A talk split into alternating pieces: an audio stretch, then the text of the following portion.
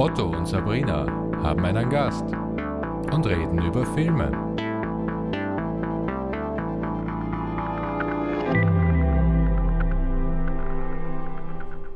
Ihr wollt keine unserer Folgen verpassen, immer am neuesten Stand sein, aber nicht regelmäßig nachschauen, ob wir wieder eine Folge online gestellt haben? Dann drückt einfach den Abonnier- oder Follow-Button, bewertet uns, schickt uns Wünsche und Beschwerden oder Kommentare auf ottoundsabrina.derpodcast.gmail.com. Hier sitze ich, forme Menschen nach meinem Bilde. Ein Geschlecht, das mir gleich sei, zu leiden, weinen, genießen und zu freuen sich und dein nicht zu achten, wie ich. Weißt du, wer das ist? Young Frankenstein? Das ist Prometheus von Goethe. Und ich habe mir gedacht, das war wirklich, ich habe an das äh, Gedicht gedacht. Und aus dem heraus habe ich ungefähr unser, unsere neue Miniserie gebastelt. Nämlich die LateinerInnen unter unseren Zuhörern und Zuhörerinnen mögen es mir verzeihen, Monster Ex Machina. Ich meine, ich könnte jetzt auch das lateinische Wort für Monster sagen, das habe ich extra nachgeschaut. Äh, aber ich glaube, niemand wüsste, wovon wir reden. Monster Ex Machina ist ein bisschen klingender. Was ist das lateinische Wort? Prodigium. Also es wäre wahrscheinlich gewesen Prodigium Ex Machina. Ja, das wäre wirklich nicht so klingend. Ja, worum geht's? Das ist relativ erklärend durch den Namen, oder? Äh, wir zeigen Monster, die vom Menschen geschaffen sind. Eh, ob das jetzt ist unabsichtlich oder absichtlich oder äh, Mhm. nebenbei Aus Äh, guten Absichten. aus oder guten schlechten. Absichten oder ob genau das rausgekommen ist, was man machen wollte, ob etwas rausgekommen ist, was man gar nicht vorhatte. Ja. Wir haben eine sehr schöne Reihe und wir haben noch schönere Gäste. So, wer sind wir? Otto und Sabrina haben einen Gast und reden über Filme. Ähm, und ja, wer ist dieser Gast? Wir haben Julian Stockinger hier. Ich freue mich wahnsinnig, dass du da bist, Julian. Hallo, ich freue mich auch wahnsinnig. Der Julian, äh, ich habe es mir zwar aufgeschrieben, aber immer, weil ich mir alles aufschreibe, aber das könnte ich tatsächlich ähm, auswendig sagen, äh, arbeitet für die, nein, er arbeitet nicht für, er ist die Person hinter Till Midnight Movies. Äh, einer wirklich sehr schönen Filmreihe, die äh, regelmäßig im Schikaneder, zwei bis viermal äh, im Schikaneder läuft. Es ist tatsächlich etwas, was ich mir immer schon gewünscht habe. Ähm, seit irgendwo bei einer Biennale habe ich gesehen, eine Doku über Midnight Movies. Mhm. Äh, weiß nicht, wie lange die her ist, fünf bis zehn Jahre. Und ich habe mir immer gedacht, wieso haben wir diese Midnight-Movie-Kultur nicht? Dieses äh, amerikanische Großstädte, wahrscheinlich auch ein paar europäische Großstädte, wo sie kleine schmutzige Kinos zeigen, kleine schmutzige Filme, die ähm, es irgendwie dann nicht schaffen wollen, äh, um 18 Uhr oder 20 Uhr in irgendeinem Kino zu laufen. Äh, und nachdem, ich glaube, vielleicht erzähle ich jetzt einen Blödsinn, aber irgendwer hat mir mal gesagt, in Wien darfst du keinen Film mehr ab einer gewissen Uhrzeit sagen. Ist das der Hauptgrund, warum ihr die Till Midnight Movies, sprich, dass es Ja. ihr zeigt, bis sie um Mitternacht vorbei sind? Na, also ich glaube, das ist erst seit Corona so, dass man äh, nach Mitternacht keine Filme mehr zeigen darf. Also Es gibt Ausnahmen, aber ich glaube, man muss sich äh, eigene ähm, äh, äh, Erlaubnisse von der Stadt einholen, wenn man das regelmäßig machen möchte. das kann sein. Im Schikaneder-Kino ist es auf jeden Fall eher den Nachbarn und Nachbarinnen verschuldet. Also da kann man nach 0 Uhr einfach nichts mehr zeigen, weil es Beschwerden regnet, leider. Richtig, ja. wahrscheinlich Aber das auf auch viele Kinos das, zu. Ja, auch das war nicht die Hauptmotivation, sondern die war einfach, äh, dass die Leute danach die U-Bahn wieder erwischen. Also die Filme laufen ja nicht nur am Wochenende, sondern auch Ja. unter der Woche und einfach, einfach, ja, deswegen. Und jetzt Sehr ist es, humanitär. Und Ja. jetzt ist es mir natürlich nicht so blöd, äh, mich da zu entblößen. Ich habe ich hab mich da eingelesen äh, in das Programm vom Julian und war hellauf begeistert, Uh. ohne je dort gewesen zu sein. Das und habe ihm angeschrieben, also erstens einmal möchte ich äh, Hooray für deinen Enthusiasmus. Ich habe dir geschrieben, hättest du Lust, Gast zu sein? Das ist das Thema, nämlich, ich habe es noch gar nicht gesagt, worüber wir heute sprechen, Young Frankenstein, also Frankenstein Junior zu Deutsch. Warte mal, warte mal, warte mal. Und also jetzt werde ich gerade ein bisschen panisch. Ich habe gedacht, wir reden über Young Frankenstein. Zum Glück habe ich den noch runtergebracht, weil Oh Gott, das, war, das waren ein paar furchtbare Sekunden gerade. er hat sich jetzt wirklich im falschen Film angeschaut. Oh Aber yeah. dann ist mir eingefallen, was ich jetzt eigentlich erzählen wollte. Der Julian hat ungefähr nach drei Sekunden nicht nur geantwortet, sondern hat mit einem Foto geantwortet, wo er mit der DVD von Young Frankenstein in der Hand quasi zugesagt hat. Äh, also so viel Enthusiasmus haben wir wirklich.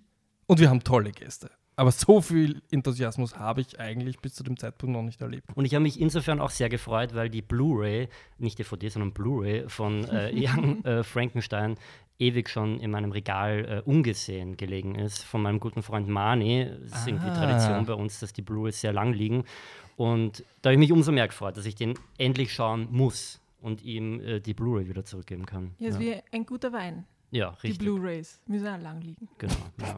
Super Vergleich. Äh, du hast außerdem noch einen Filmblog, nämlich Filmstock, filmstock.info.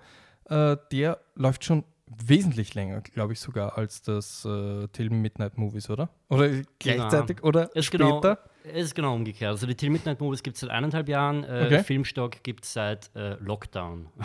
Gut, dass Also- ich mir immer so wenig äh, Notizen wie möglich mache. Das macht überhaupt nichts. Ja. Aber- aber, danke für die Blumen. Wunderschöne Worte. Nein, aber sehr. das stimmt wirklich. Ähm, es gibt sehr viele, äh, teilweise ungehörte Stimmen, äh, die wirklich viel für die Kinolandschaft tun und ja, man kann euch allen gar nicht genug danken. Und bevor ich es vergesse, weil das ist neu, hast du mir gerade noch gesagt, äh, die Cine Asia, Genau. Cine Asia, Ja. Cine Asia. Cineasia. Ich sag Cineasia, aber es ist Naja, ich mein- selbst überlassen. Ja. ja, aber es ist von dir, Cine Asia, die im Top-Kino läuft. Genau. Äh, alle Infos zusammen findet man wahrscheinlich regelmäßig auf Filmstock. Da findet, man, da findet man alles. Worüber reden wir heute überhaupt? Über Young Frankenstein. Falsch. Young Frankenstein. Jetzt hat uns, hat uns der Julian eh schon ausgebessert. Ach, 1974 bei den Dreharbeiten zu Blazing Saddles, äh, der, ich glaube, dritten Regiearbeit von Mel Brooks, äh, einer Hommage an den, oder sagen wir einer Satire-Hommage an den Western, gab es eine Drehpause und einer der Hauptdarsteller, Gene Wilder, hat auf ein weißes Blatt Papier geschrieben, Young, Young, Young Frankenstein. Mehr war da nicht. Er sagt, also er verkauft es immer so, er hatte keine Idee, aber das war wie in großen Lettern und er musste es auf ein Blatt Papier schreiben und selber drüber schmunzeln, hat es allen möglichen Leuten gesagt, bis die Agenten gemeint haben, wieso gibst du es nicht gleich dem Regisseur, mit dem du gerade sehr gut arbeitest, nämlich äh, Mel Brooks. Und er hat gesagt, naja, aber wir arbeiten gerade, ich meine, so ein Regisseur muss schon länger an einem Film arbeiten als ein Schauspieler oder eine Schauspielerin. Es geht nicht einfach so während der Production, der ist ja auch Pre-Production, Post-Production, bla bla bla. Mel Brooks hat das Konzept, sprich den Titel gesehen und hat gesagt, ich glaube nicht. Äh, dann hat man eine Story zusammen ausgearbeitet äh, und hat sich dann doch darauf geeinigt, dass man das zusammen machen möchte. Die zweite witzige Geschichte, als die, also ich fand es witzig, ich habe auch einen komischen Humor, als das Ganze fertig war und einigermaßen ein Treatment, hat ähm, der Agent von äh, Gene Wilder angerufen und hat gesagt, äh, sein nächstes Projekt muss unbedingt äh, mit Marty Feldman und Peter Boyle sein. Und Gene Wilder hat gefragt, wieso? Und der Agent hat gesagt, weil das meine anderen zwei Klienten sind. Ich finde das sehr schön. Äh, und es waren ja auch zwei Rollen, die allein körperlich schon hervorragend auf die beiden gepasst haben. Denn Gene Wilder hat gesagt, ja, okay, warum nicht gleich im nächsten Projekt, äh, nämlich Young Frankenstein, Marty Feldman dann als Igor und Peter Boyle als Monster besetzt. Ähm, was gibt es noch zum Film zu sagen? Also ich meine, Mel Brooks als Filmemacher davor, äh, ich glaube seit den 50ern äh, ein Komiker, äh, ist ja ein, ein, ein wo habe ich das stehen? Ein 26er Jahrgang. Äh, übrigens einer der Leute, die tatsächlich noch leben, die an dem Film mitgewirkt haben. Ich, ich komme bei solchen Filmen immer ein bisschen wie El Bundy vor, der, ähm, wenn er sich ein Western anschaut mit seinem Sohn Bud, in jeder Szene nur sagt, tot, tot, der ist tot. Der, ah, er ist auch schon tot. So komme ich, komme ich mir manchmal vor bei Young Frankenstein, weil es gibt einige, die bis vor ein paar Jahren noch gelebt haben, äh, tragischerweise, jetzt nicht mehr. Ähm, also Es gibt Ja. einen, der auch noch lebt, äh, zumindest glaube ich, das würde mich jetzt überraschen, wenn nicht, äh, den du jetzt nicht erwähnt hast, wegen Schauspieler und Schauspielerinnen. Und zwar Gene Wilder hat irgendwann mal äh, während der Ausarbeitung der Idee zu äh, Frankenstein Jr. Tennis gespielt mit einem anderen Gene, nämlich Gene Hackman. das ist so und wahr. Gene Hackman hat ihn gefragt, ja, an was arbeitest du gerade? Und Gene Wilder sagt, ja, an äh, Young Frankenstein. Und Gene Hackman sagt, hättest du eine Rolle für mich, weil ich würde gerne irgendwie mal was anderes machen. Und Gene Wilder sagt, voll. Und so ist Gene Hackman äh, mit äh, an Bord gekommen. Und ich muss sagen, ich habe ja äh, Young Frankenstein jetzt in Vorbereitung zweimal gesehen. Einmal äh, einfach so und einmal mit dem Audiokommentar vom noch lebenden, großartigen Mel Brooks. Ähm, der übrigens ähnlich wie, wie, wie du es gesagt hast, auch die ganze Zeit gemeint hat, wer schon tot ist und das aber nicht sehr äh, freudeschreiend, sondern ja. Hast du denselben also Audiokommentar gehabt wie wir, wo er jedes Mal, wenn er einen Namen sagt, äh, ihn buchstabiert? Ja, also zumindest kommt es ein paar Mal vor, ja. Also, also ich meine, vielleicht nicht bei Gene Hackman, aber wenn er zum Beispiel sagt, ah, die Kamera, die hat der und der gemacht, schreibt Stimmt. man. ja, voll. Und auch bei jedem, Entschuldigung, bei, ja. bei, bei, allen, allen einfach dazu sagt, wie großartig sie sind. Also das fand ich so, so süß. Ja. Es wäre erstaunlich, wenn Mel Brooks öfter Audiokommentar für den Film hätte einsprechen müssen. Absolut. Aber was ich eigentlich sagen wollte wegen Gene Hackman, also ich habe mir den Film einmal angeschaut, habe mir davor schon den Wikipedia-Artikel zu dem Film äh, durchgelesen da wurde er schon erwähnt, Gene Hackman, und zwar, dass mhm. er am Anfang in, den, also in der Titelsequenz nicht erwähnt wird, sondern Richtig. nur dann am Ende beim Abspann. Das heißt, ich habe eigentlich gewusst, dass er mitspielt, aber während dem Film ist total vergessen mhm. und ich habe ihn nicht erkannt. Ja, klar. Ich habe ihn wirklich nicht erkannt und dann beim Abspann auch nicht genau hingeschaut. Und erst, wie ich mir den Film zum zweiten Mal angeschaut habe, mit dem Audiokommentar, ja, ist mir die Kinnlade runtergefallen, mhm. weil, ich, weil ich gecheckt habe, dass das äh, Gene Hackman ist. Ja. Ich habe mir vor zwei Tagen angeschaut, den Frankenstein von James Whale von 1931. Und da steht tatsächlich in der Titelsequenz am Anfang The Monster, Punkt, Punkt, Punkt, Punkt, Punkt, Fragezeichen. Mhm. Ähm, also Boris Karloff wird erst im, am Schluss ähm, äh, bekommt enthüllt. er sein richtig wieder enthüllt, bekommt quasi sein demaskiert, bekommt seine Credits am Schluss. Mhm. Äh, das fand ich irgendwie sehr witzig und da habe ich mir gedacht, äh, ja, aber da müsste ja The Blind Man, Punkt, Punkt, Punkt, Fragezeichen stehen. du hast vollkommen recht. Ja. Aber ich meine, Gene Hackman, 1974, einer der größten Stars, die es wahrscheinlich so gegeben hat, äh, bereits Oscar-Preisträger dank The French Connection zwei, drei Jahre vorher. In dem Jahr äh, The Conversation. Conversation vom Coppola. Ähm, ja, Night Moves nächstes Jahr. Ich könnte jetzt noch ein paar Filme aufzählen. Die 70er waren einfach eines von den Jahrzehnten von Gene Hackman.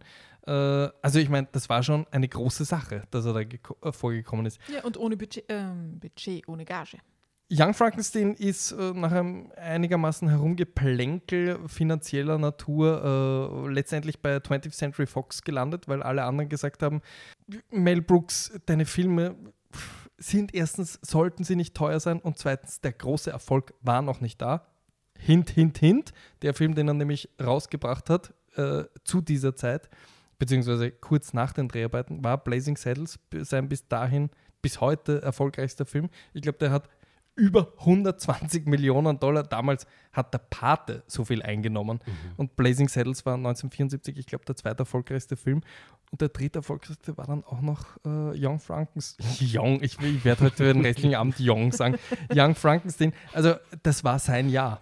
Ähm, hat diese Erfolge, ähm, kleiner Spoiler-Alarm, ähm, hat diese Erfolge auch nie wieder gebracht. Also die 70er waren wirklich sein Jahrzehnt. Der nächste war dann nicht war das Silent Movie 77, der war dann auch noch einigermaßen erfolgreich. Und die 80er waren okay. Also wirklich nur okay. Und die 90er, drei Flops. Ja. Und hat gesagt, das war's mit Hollywood.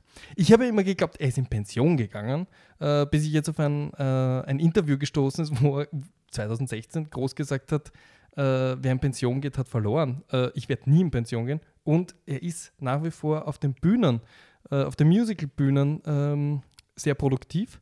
Er macht quasi aus seinen Stoffen äh, in New York, London, West End, Broadway, wo auch immer, äh, Adaptionen und sehr erfolgreich. Er ist ja einer der wenigen, ich weiß nicht, ob ihr das gewusst habt, ich nehme mal schon an, der EGOT-Status hat, also ähm, einer derjenigen, die einen Emmy, einen Grammy, einen Oscar ja. und einen Tony haben.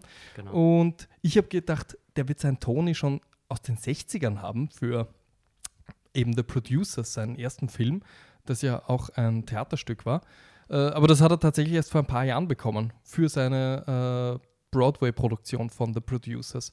Äh, was ich noch sagen wollte, genau, sie waren bei Fox, ähm, obwohl Frankenstein eindeutig zur Universal-Familie gehört. Also ich sage jetzt nicht viel über Frankenstein, außer den kann man sich noch immer anschauen. Ich weiß nicht, wie es dir gegangen ist, Julian. Ich finde ihn großartig. Großartig, ja.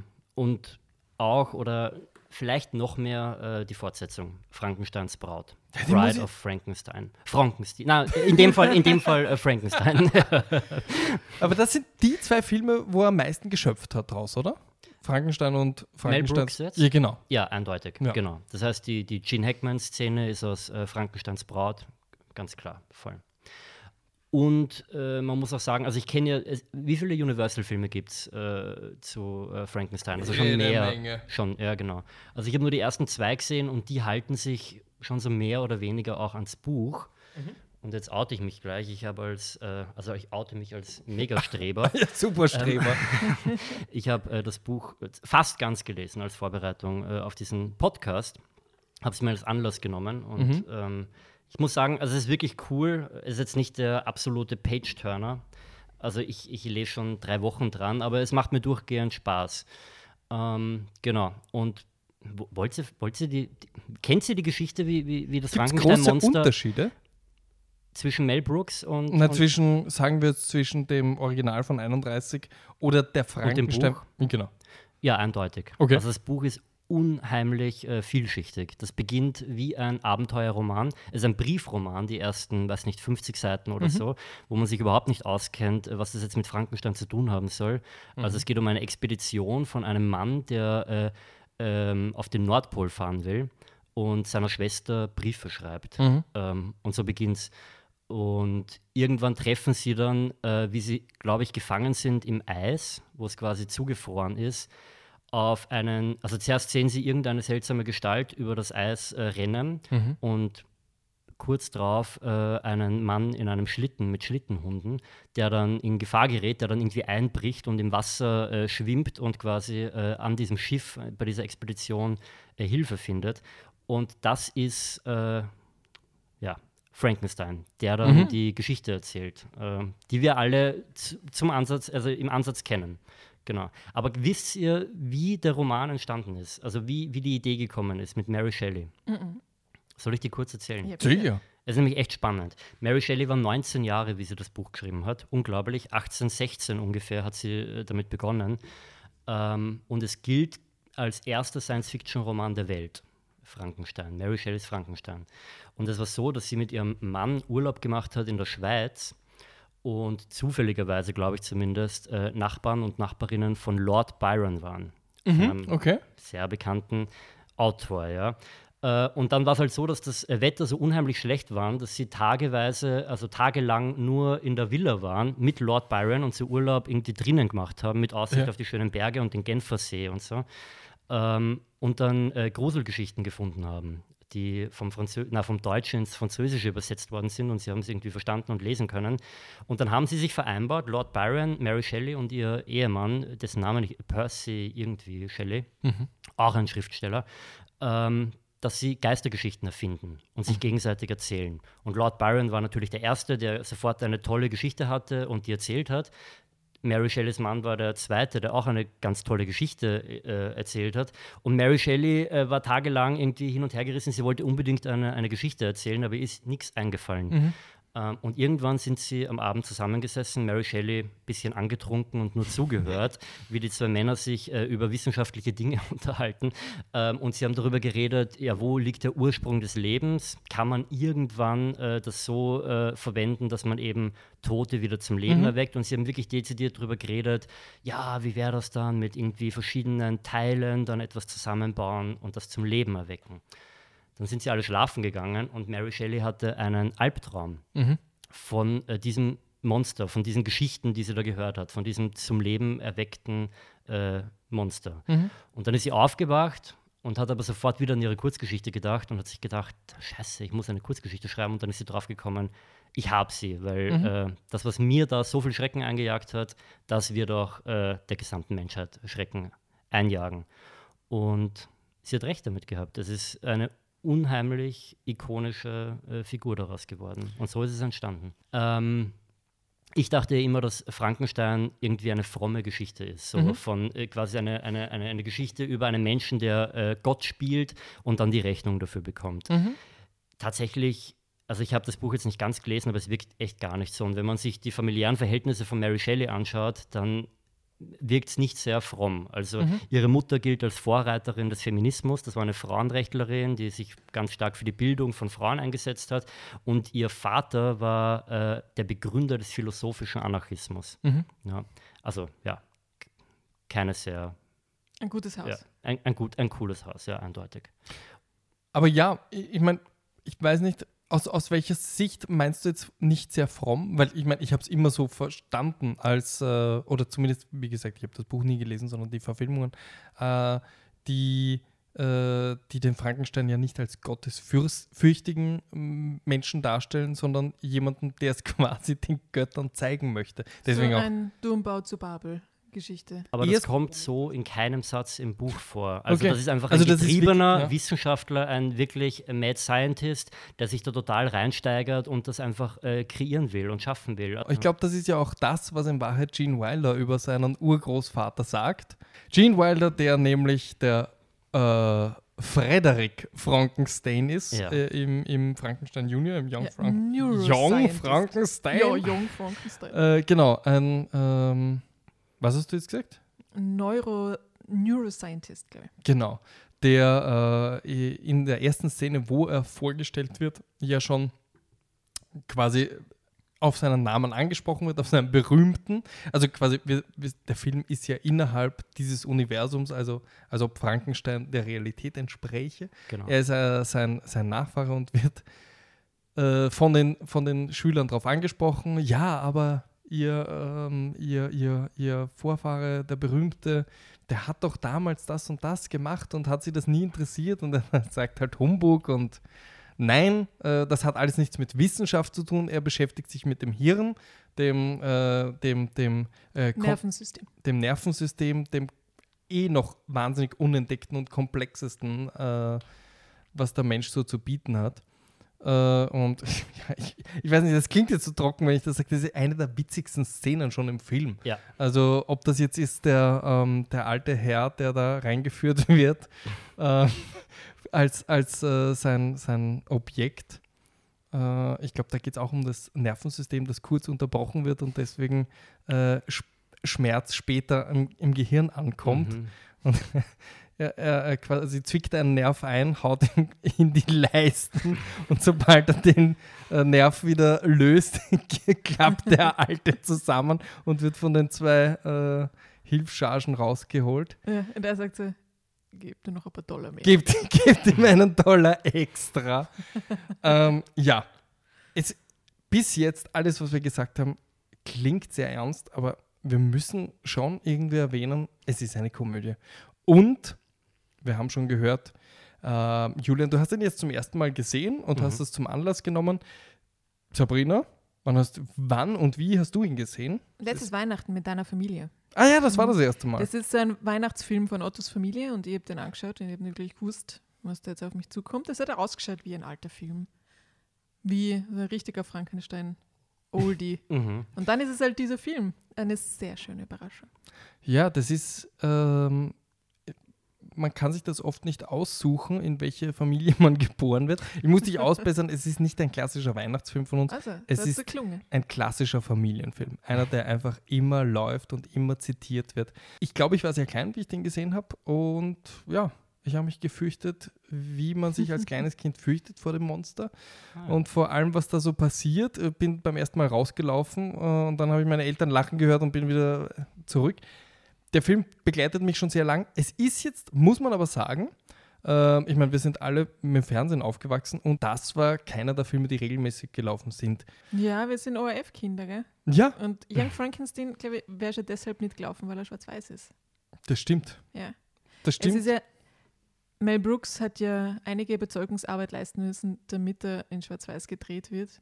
Und eine der Ideen von den Studiobossen damals, ihn doch nur ein bisschen reinzulegen und zu sagen, dreh ihn doch in, in Farbe, weil in Mexiko sind sie gerade umgestiegen auf Farbkino und können es nur in Farbe ausstrahlen.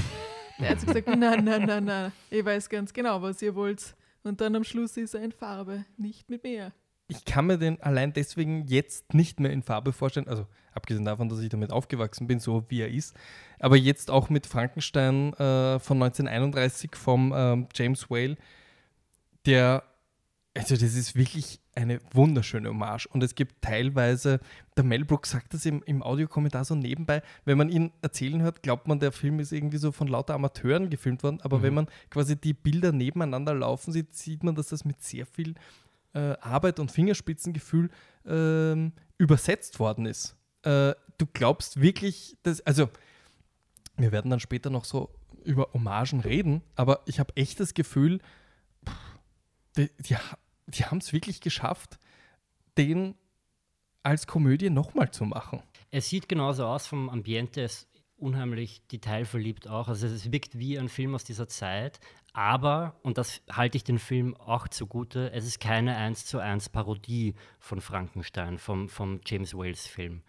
Ähm, er, er zitiert ganz, ganz viele Filme, also auch, auch die, die deutschen Expressionisten und so, auch natürlich, also die anderen Universal-Filme, Dracula, vor allem die Treppe, überhaupt diese Ankunft mit der Kutsche, Transsilvanien, eh klar, also der Film spielt ja in Transsilvanien, der echte Frankenstein spielt in Bayern. Ähm, also, und auch The das. most scary place. Ja, richtig klar. Ingolstadt, glaube ich, oder? Und auch das Monster, also Peter Boyle statt Boris Karloff, es ist keine Imitation Ja. vom Frankenstein-Monster. Sagt auch Mel Brooks, glaube ich, in diesem Audiokommentar. Und das, das stimmt einfach. Peter Boyle ist Peter Boyle und das ist schon irgendwie ein eigenes, ein eigenes Monster. Aber wo sagst du, wo, was ist in Transsilvanien und was ist in Deutschland? Also der Mel Brooks-Film spielt in Transsilvanien. Das stimmt. Ja. Das stimmt. So wie Dracula. Äh, oder? stimmt, eh. Ja. Aber, aber der Original müsste ja auch in irgendeinem deutschen Ort spielen, weil, weil diese, diese ähm, Ja, Oder? Ingolstadt. es spielt wirklich in Ingolstadt. spielt in Bayern. Ich dachte, Und du meinst jetzt den Roman. ist ja in Rumänien. Ja, Vollkommen ja, okay. richtig. Aber, aber sie haben halt trotzdem, äh, das finde ich ja ganz witzig, und ich dachte zuerst, das ist die klassische amerikanische Sicht auf Europa, äh, dass sie in, in ähm, Transsilvanien mit dem Zug ankommen und auf einmal sprechen alle Deutsch. Ähm, oder haben zumindest einen deutschen Akzent. Ja. Äh, aber der Mel Brooks hat gesagt, das hat ihn immer schon irritiert, dass der Alte in Deutschland spielt und da sind lauter Briten besetzt worden, die Ja. einen extrem britischen Akzent haben. Und er hat gesagt, er fand das sehr witzig, das Ganze in Transsilvanien zu spielen und mit deutschen und britischen Akzenten Ja, zu. vor allem, dass es gemischte britische Akzente sind. Ja, ja. So zugeteilt Dass wie du, wenn du Nobel arm bist, oder, hast genau. du einen Cockney-Akzent. Also wenn du der, das Bauernkind bist, dann musst du natürlich so sprechen, wie du, weiß ich, im, im Norden Londons oder in Liverpool sprichst. ja. Aber das mit dem, dass die Leute dort Deutsch sprechen, das ist jetzt auch nicht ganz bei den Haaren herbeigezogen, Mhm. weil ich meine, Transsilvanien heißt ja auch auf Deutsch Siebenbürgen und diese ganzen Städte dort, die haben auch deutsche Namen. Also Hermannstadt ist, glaube ich, Mhm. Sibiu und äh, ja, weiß ich jetzt nicht genau. Braschow, was ist denn das? Gibt es auch. Also da, da gab schon, also da wurde, aber da weiß ich jetzt auch nicht den historischen Background, aber da wurde schon Deutsch gesprochen damals auch. Mhm. Ähm, müsste man jetzt nachlesen, warum. aber, aber in Siebenbürgen wurde auf jeden Fall Deutsch gesprochen und ich war dort und, und da wird man auch noch auf Deutsch angesprochen zum Teil. Also da gibt es schon auch noch deutschsprachige Minderheiten. Ja. Aber Mel Brooks hat sich halt voller Freude bei allen Dialekten, die er so gefunden hat, bedient. Das stimmt, ja. Trotzdem schön, dass es dann immer nur Rollen gibt, die einen deutschen Akzent haben. Obwohl alle anderen in einem britischen Akzent spielen. Ja. Mhm. Mhm. Und weil ihr vorher erzählt habt, dass ähm, er so ähnlich aussieht wie der Original Dracula, die ganzen Gerätschaften, Mel Brooks, Original Frankenstein. ja genau, Das sind Labor, von dem, ja. genau das ganze Mhm. Labor, sind von dem gleichen, weiß nicht, was der tatsächlich ist, ob Ausstatter oder Erfinder oder Bastler, der auch für die Original Frankenstein-Filme alles zur Verfügung gestellt hat. Und er hat das halt so in seiner Garage nur rumstehen gehabt und den haben sie dann nur auftrieben. Weil da musste ich ja fühlen, als hätte es dann Jackpot geknackt. ja. Naja, vor allem, vor allem dass der, dass der ähm, Mel Brooks damals schon, ich meine, das war 40 Jahre nach dem Original Frankenstein, dass er damals schon gesagt hat, er war so überrascht, dass der noch lebt. ich meine, jetzt sind wir 50 Jahre nach dem und er lebt noch. Das stimmt, ja.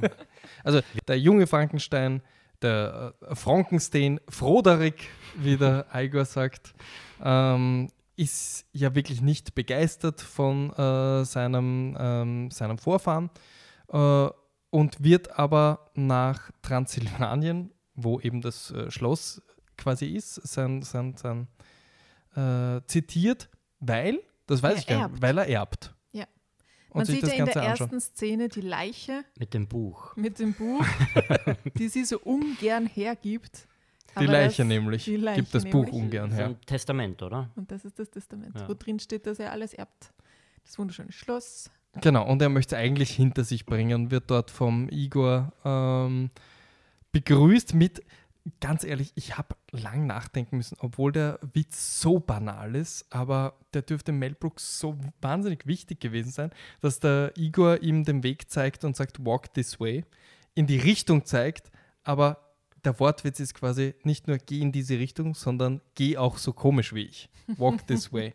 Und ich habe mir immer gedacht, also erstens weiß ich nicht mehr, wie die Übersetzung war, es hat wahrscheinlich überhaupt keinen Sinn gemacht, Ja. aber dass das so wichtig ist, dass, also der Mel Brooks hat gesagt, der, der, der ist immer ein bisschen zu cheesy, der Witz, er wollte ihn rausschneiden, aber das erste Publikum hat geprustet vor Lachen bei dem Witz. Äh, auch, auch zwei äh, Typen, nämlich äh, Steven Tyler und, und der Perry, glaube ich, heißt der Gitarrist von Aerosmith, die sich den Film angeschaut haben und danach einen Song gemacht haben. Nämlich, ich glaube, bis heute ihr erfolgreichster Walk This Way. Äh, also, das dürfte irgendwie wichtig gewesen sein, dieser Wortwitz, weil ich glaube, Mel Brooks hat ihn auch in zwei weiteren Filmen noch verwendet. Bei, Mhm. Weiß ich jetzt nicht wo.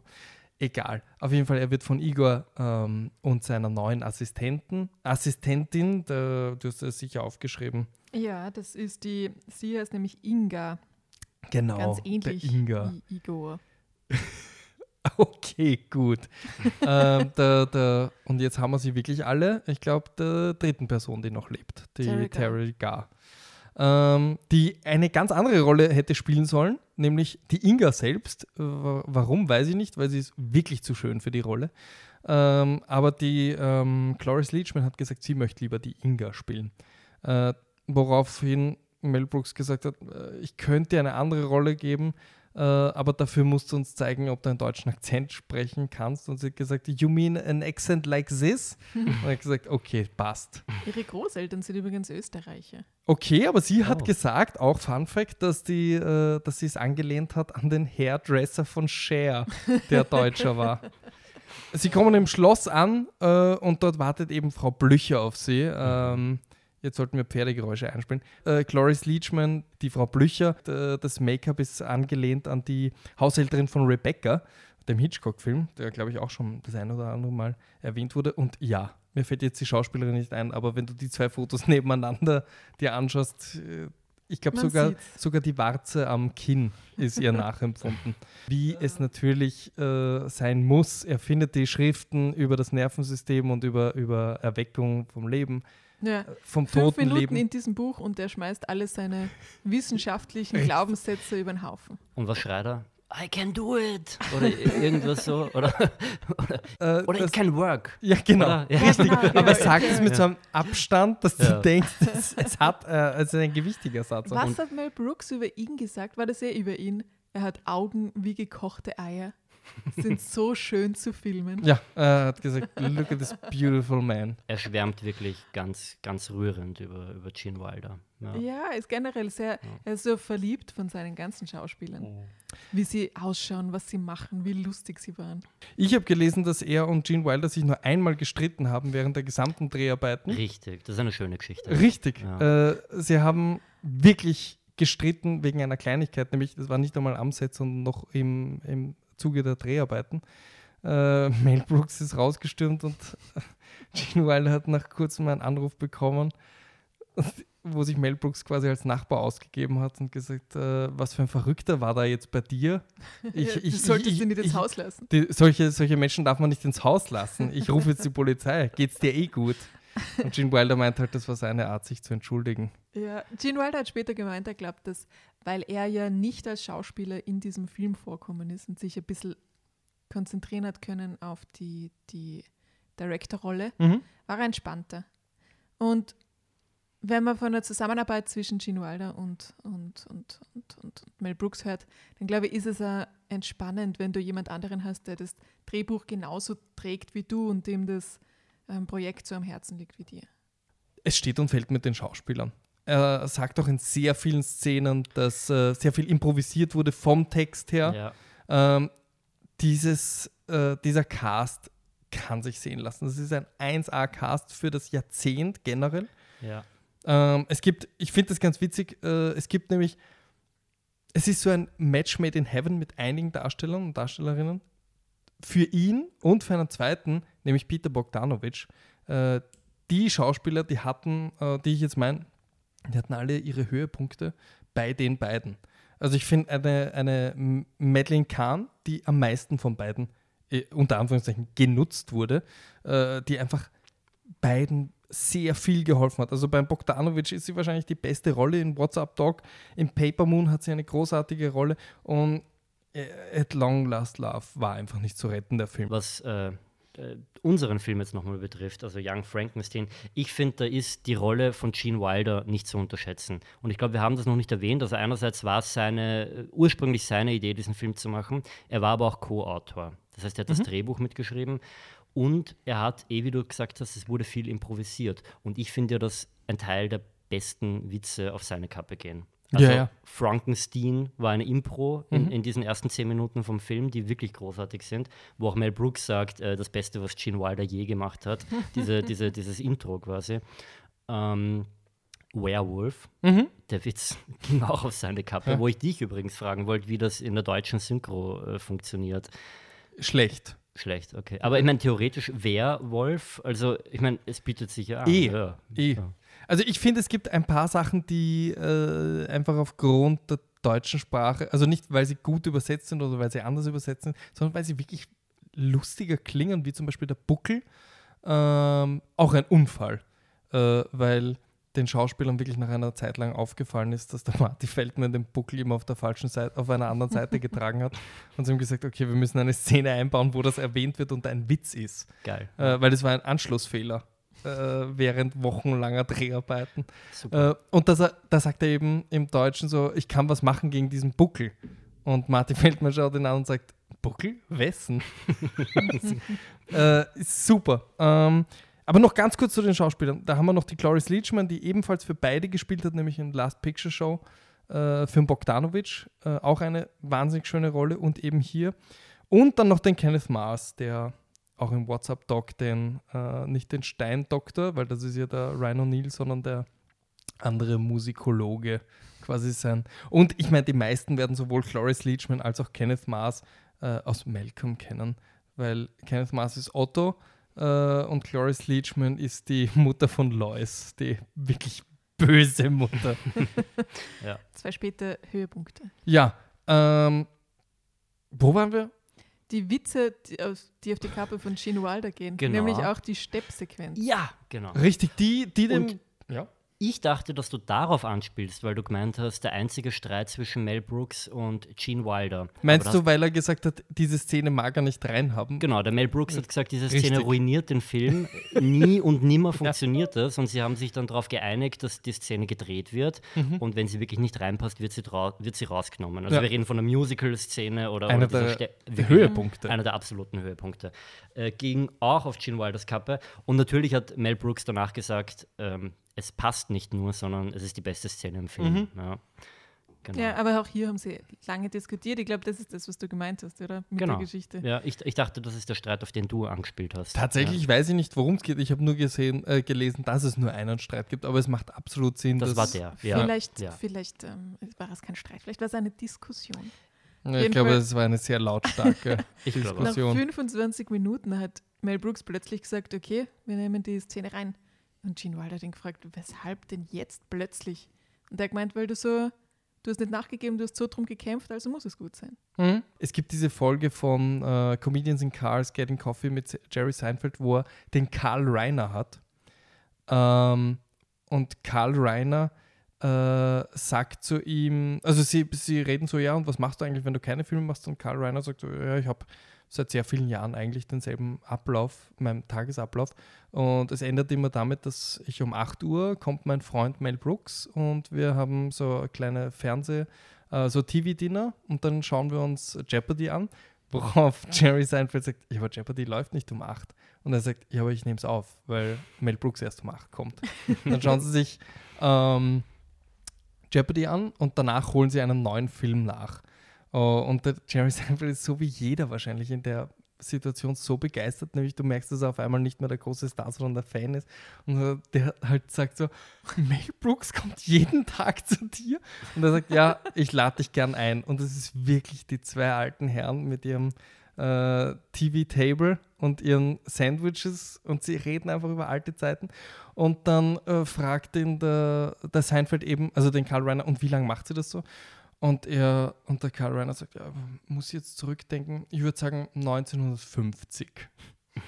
und es ist unglaublich schön, Ja. weil, also abgesehen davon, dass er sehr lang äh, verheiratet war mit der Anne Bancroft, nämlich von 64 bis zu ihrem Tod 2005, also der Mel Brooks jetzt, Mhm. ähm, hat diese Freundschaft, diese TV-Dates-Freundschaft, die ging halt von 1950 und Karl Reiner ist dieses Jahr gestorben, 70 Jahre lang. Ich weiß nicht, es es, rührt mich so zu Tränen, wenn ich dran denke, dass der Mel Brooks gerade seit ein paar Monaten zum ersten Mal allein vorm Fernseher sein Dinner zu sich nimmt. Äh, Es macht mich richtig fertig, so dass ich eigentlich dorthin fliegen will und sagen, so, erzähl mir einfach von deinem Leben, ich höre es mir gern an. Ja. Stell dir vor, dass er mit- jetzt mit Jerry Seinfeld dasselbe macht. das würde ich mir sehr wünschen. Sollen wir den Film noch kurz zu Ende bringen? Auf jeden Fall, entschuldigt. Aber wisst ihr, Wir sind nämlich noch nicht einmal beim Monster. angelangt. richtig, richtig. Jeder weiß allerdings wahrscheinlich, was passiert. Genau, aber du wolltest wahrscheinlich dort ansetzen, wo ich aufgehört habe, nämlich er entdeckt die Schriften seines Groß Urgroßvaters. Er entdeckt die Schriften und äh, kommt dann drauf, dass das eben funktionieren könnte und es lässt ihm keine Ruhe. Beim Frühstück oder beim Abendessen, je nachdem, grübelt er darüber nach und beschließt dann eben, dass er das wirklich machen will. Und dann wird auch praktischerweise gerade jemand hingerichtet. Sie klauen den Leichnam und Igor wird damit beauftragt, dass er das Hirn eines guten Menschen stiehlt. Auch da habe ich gedacht, das ist ein Gag, den sie übernommen haben. Nein. Und das, ist ein Gag, der eins zu eins schon im alten Ja. Film ist. Ganz kurz nur, weil Ja. wir wieder darüber sprechen und ich wollte schon öfter sagen, das übrigens ein Riesenunterschied zum Buch. Im Buch gibt es keinen Igor oder, oder Fritz oder irgendwas. äh, Viktor macht das alles alleine. Er hat keinen, keinen Gehilfen. Ja. Mhm. Ist er viel sicherer. Ist viel sicherer, genau. Ja, ja, voll. Also er holt das falsche Gehirn, weil das richtige ähm, zu Boden geht. Mhm. Ziemlicher Gatsch. Ein ziemlicher Gatsch. Äh, und er nimmt das abnormal ähm, äh, Hirn mit, das abnormale Hirn, und pflanzt es in das Monster. Wo, muss man auch noch dazu sagen, äh, vorher theoretisch sagt, dass es, äh, warum ist es eigentlich so groß? Das Gehirn? Nein, die, die Person. Sie Weil er wächst. sitzt ja mit Inga am, am Tisch und sagt eben, Es wächst alles. Also die, die, die Körper wachsen an, wenn man sie wiederbelebt durch diese Methode. Und dann sagt sie, ah, die Schwarzstücke. Schwanzstucken. Schwarzstücken. Auch so ein Witz, wo Mel Brooks gesagt hat, es ist zu tief, aber dadurch, dass sie ihn so ähm, Naiv. naiv, und, herzlich Ja, rüberbringt, genau, kann man ja. den machen. Genau. Uff. Ja, das sagt er gleich zwei oder dreimal. Genau. Also er sagt eben, es hat so, so große Arme und große Hände und sie sagt Ja, eben, Also alle haben und einen Gründe, großen Schwanzstucken. alle haben. Ja. Gründe, sich auf das Monster zu freuen. Und sie äh, machen es dann. Also basteln ihn zusammen, DIY-Leiche, und heben ihn dann, als äh, die passende, das passende Gewitter ist, Was für eine Leiche? Do it yourself. DIY, okay. Heben ihn dann hinauf, Ja. dann kommen die Blitze, Mhm. sie lassen wieder runter, tut sich halt gar nichts. Ne? Erstmal, ja. Aber er möchte es mit Fassung nehmen. Für zwei Sekunden. Das lernt man in der Wissenschaft, dass man auch Rückschläge mit Fassung nimmt. Und er würgt das Monster. Wieso? Aber weil du gefragt hast, warum das Monster so groß ist, also ich verwechsel jetzt auch schon alles miteinander. Also die Original Universal und den Hammer-Film habe ich mir auch angeschaut, der Curse of Frankenstein und eben das Buch. Aber ich glaube, im Buch wird beschrieben, warum es eben überdimensional groß ist. Und, und die Mary Shelley schreibt, weil es irgendwie aus irgendeinem Grund einfacher ist, einen Menschen herzustellen, wenn alles überdimensional groß ist. Also du Und brauchst irgendwie macht das ja Sinn, oder? Du Also- brauchst schon ein großes Grundmaterial. Genau, irgendwie so. Aber, und das muss ich auch sagen, im Buch wird es nicht genau beschrieben, äh, wie dieses Monster erstellt wird. Es wird auch nie dezidiert erwähnt, dass es aus mehreren Leichenteilen besteht. Mhm. Das wird ein bisschen übergangen, ja. Aber ich bilde mir ein, oder es war der Hammer-Film, das weiß ich jetzt nicht, aber ich glaube, äh, sie, sie sagt eben genau, es muss überdimensional groß sein, weil es einfach viel einfacher ist, ähm, einen Menschen herzustellen, wenn alles überdimensional groß ist. Ja. Also die Übungsstücke, gell, wenn man es dann besser kann, wahrscheinlich kann man Jetzt- übers Kleine. genau. Äh, Also, was ja. tun wir? Das Monster erwacht nicht zum Leben. Richtig, ich weiß aber gar nicht mehr. Und da gibt es auch so eine schöne 1 zu 1 Hommage, nämlich die Füße. Äh, Ach ich- so, ich die als schönste Fuß- Einstellung im Film. Ich ja. als Fußhasser muss sagen, schöne Einstellung, nämlich die Füße von unten von Peter Doyle.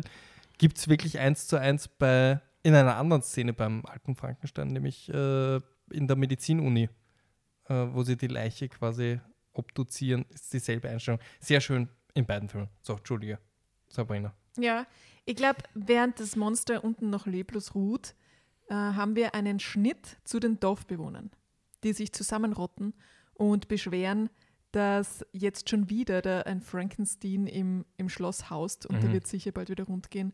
Und irgendwie so prophylaktisch, ich weiß es nicht genau, weshalb sie, vielleicht weil die Leiche gestohlen worden ist. Meine, das gibt einen Hinweis. Na, ich glaube, das ist wirklich ein prophylaktisch. Es hat dem Dorf noch nie was gebracht, wenn ein Frankenstein hier äh, Ja, sein residiert. Unwesen. Ja, richtig. Ja, keine Sommerfrische für die Frankensteins. Und dann taucht Kenneth Maas auf. Auftritt Mm, Kenneth Maas. Super. als der eigentlich Bösewicht, wenn man so will, in dem Ja, Film. kann man so sagen. Inspektor wahrscheinlich. Auch eine, richtig, Inspektor auch, Kemp. auch eine, richtig, auch eine Figur, die ist quasi eins zu eins, also bis auf den Mustache äh, dem Original gleicht. Tja, er hat einen Holzarm. ja, Ja. genau. Der ist wichtig für die Komik. Schaut sie sein kann. In so vielen Filmen ist äh, eine Prothese oder ein unkontrollierbarer Arm ist einfach immer Comedy Gold. Und der macht sich auf den Weg zum Schloss und trifft den Gene Wilder, also den Frederik, an und sie spielen zusammen Dart. Ich meine, eigentlich ist das Dartspiel eine absolute äh, ein Nebensatz der Handlung, aber es ist halt trotzdem so großartig, weil, weil sich drei super Gags da abspielen. Einerseits, dass er im Dart betrügt, weil sobald Gene Wilder wegschaut, er einfach alle Dartpfeile in die Mitte steckt und die Geräusche so macht, als ob er sie werfen würde. Mit seinem Finger, nämlich mit seinem Holzfinger. das Gene Wilder sein Wein ausspuckt, als er das Ergebnis sieht.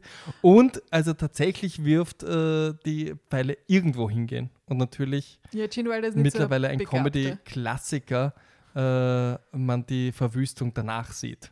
Ob das jetzt sind die Kutschenreifen, die ruiniert sind, oder äh, Mel Brooks Katzengeräusch. Mel Brooks hat nicht auftreten dürfen in dem Film, deshalb hat er sich so oft akustisch reingeschnitten wie Das möglich. stimmt, das ist nicht das Einzige. Ja, beim Wolf nämlich auch, wie der Werewolf-Witz vorkommt. Also er kann wirklich gut heulen. Also äh, wie Ich ein fand Wolf das. Katzengeräusch auch so gut. Dieses Nein, das, okay, das war ja der Donald Das Duck als Katze. Ja, und da hört man dann zum ersten Mal das Graulen vom Monster unten. Warum ist er überhaupt dort? Um nach dem Rechten zu schauen. Ja, nur mal so auf dem Zahn zu fühlen. Genau, weil sie sind ein Frankenstein. Ja, auf jeden Fall dann später. Endlich hört man das Monster unten. Hat anscheinend doch funktioniert. mhm. Und sie gehen runter, machen die. Es ist so angekettet, machen das auf. Ja. Aber Äh, leider hat er das Hirn von Abt normal. Ein Und ist natürlich ein äh, böswilliges Monster auf den ersten auf Blick. den ersten Blick. Ein, ein tatsächlich Major Plot Point, den wir vergessen haben, ist nämlich äh, die Musik, die im Zentrum steht, äh, die einerseits den, äh, den, den äh, Froderick, Frederik Frankenstein Den überhaupt zu den Schriften und in die Bibliothek lockt. Und die Musik, die später auch das Monster beruhigen soll, die Musik, die sich wirklich durchzieht, ist nämlich die Geigenmelodie, in dem Fall von der Inga äh, gespielt, die, wie wir herausfinden, eine Geliebte seines Großvaters Nein, war. du meinst die Frau Blücher.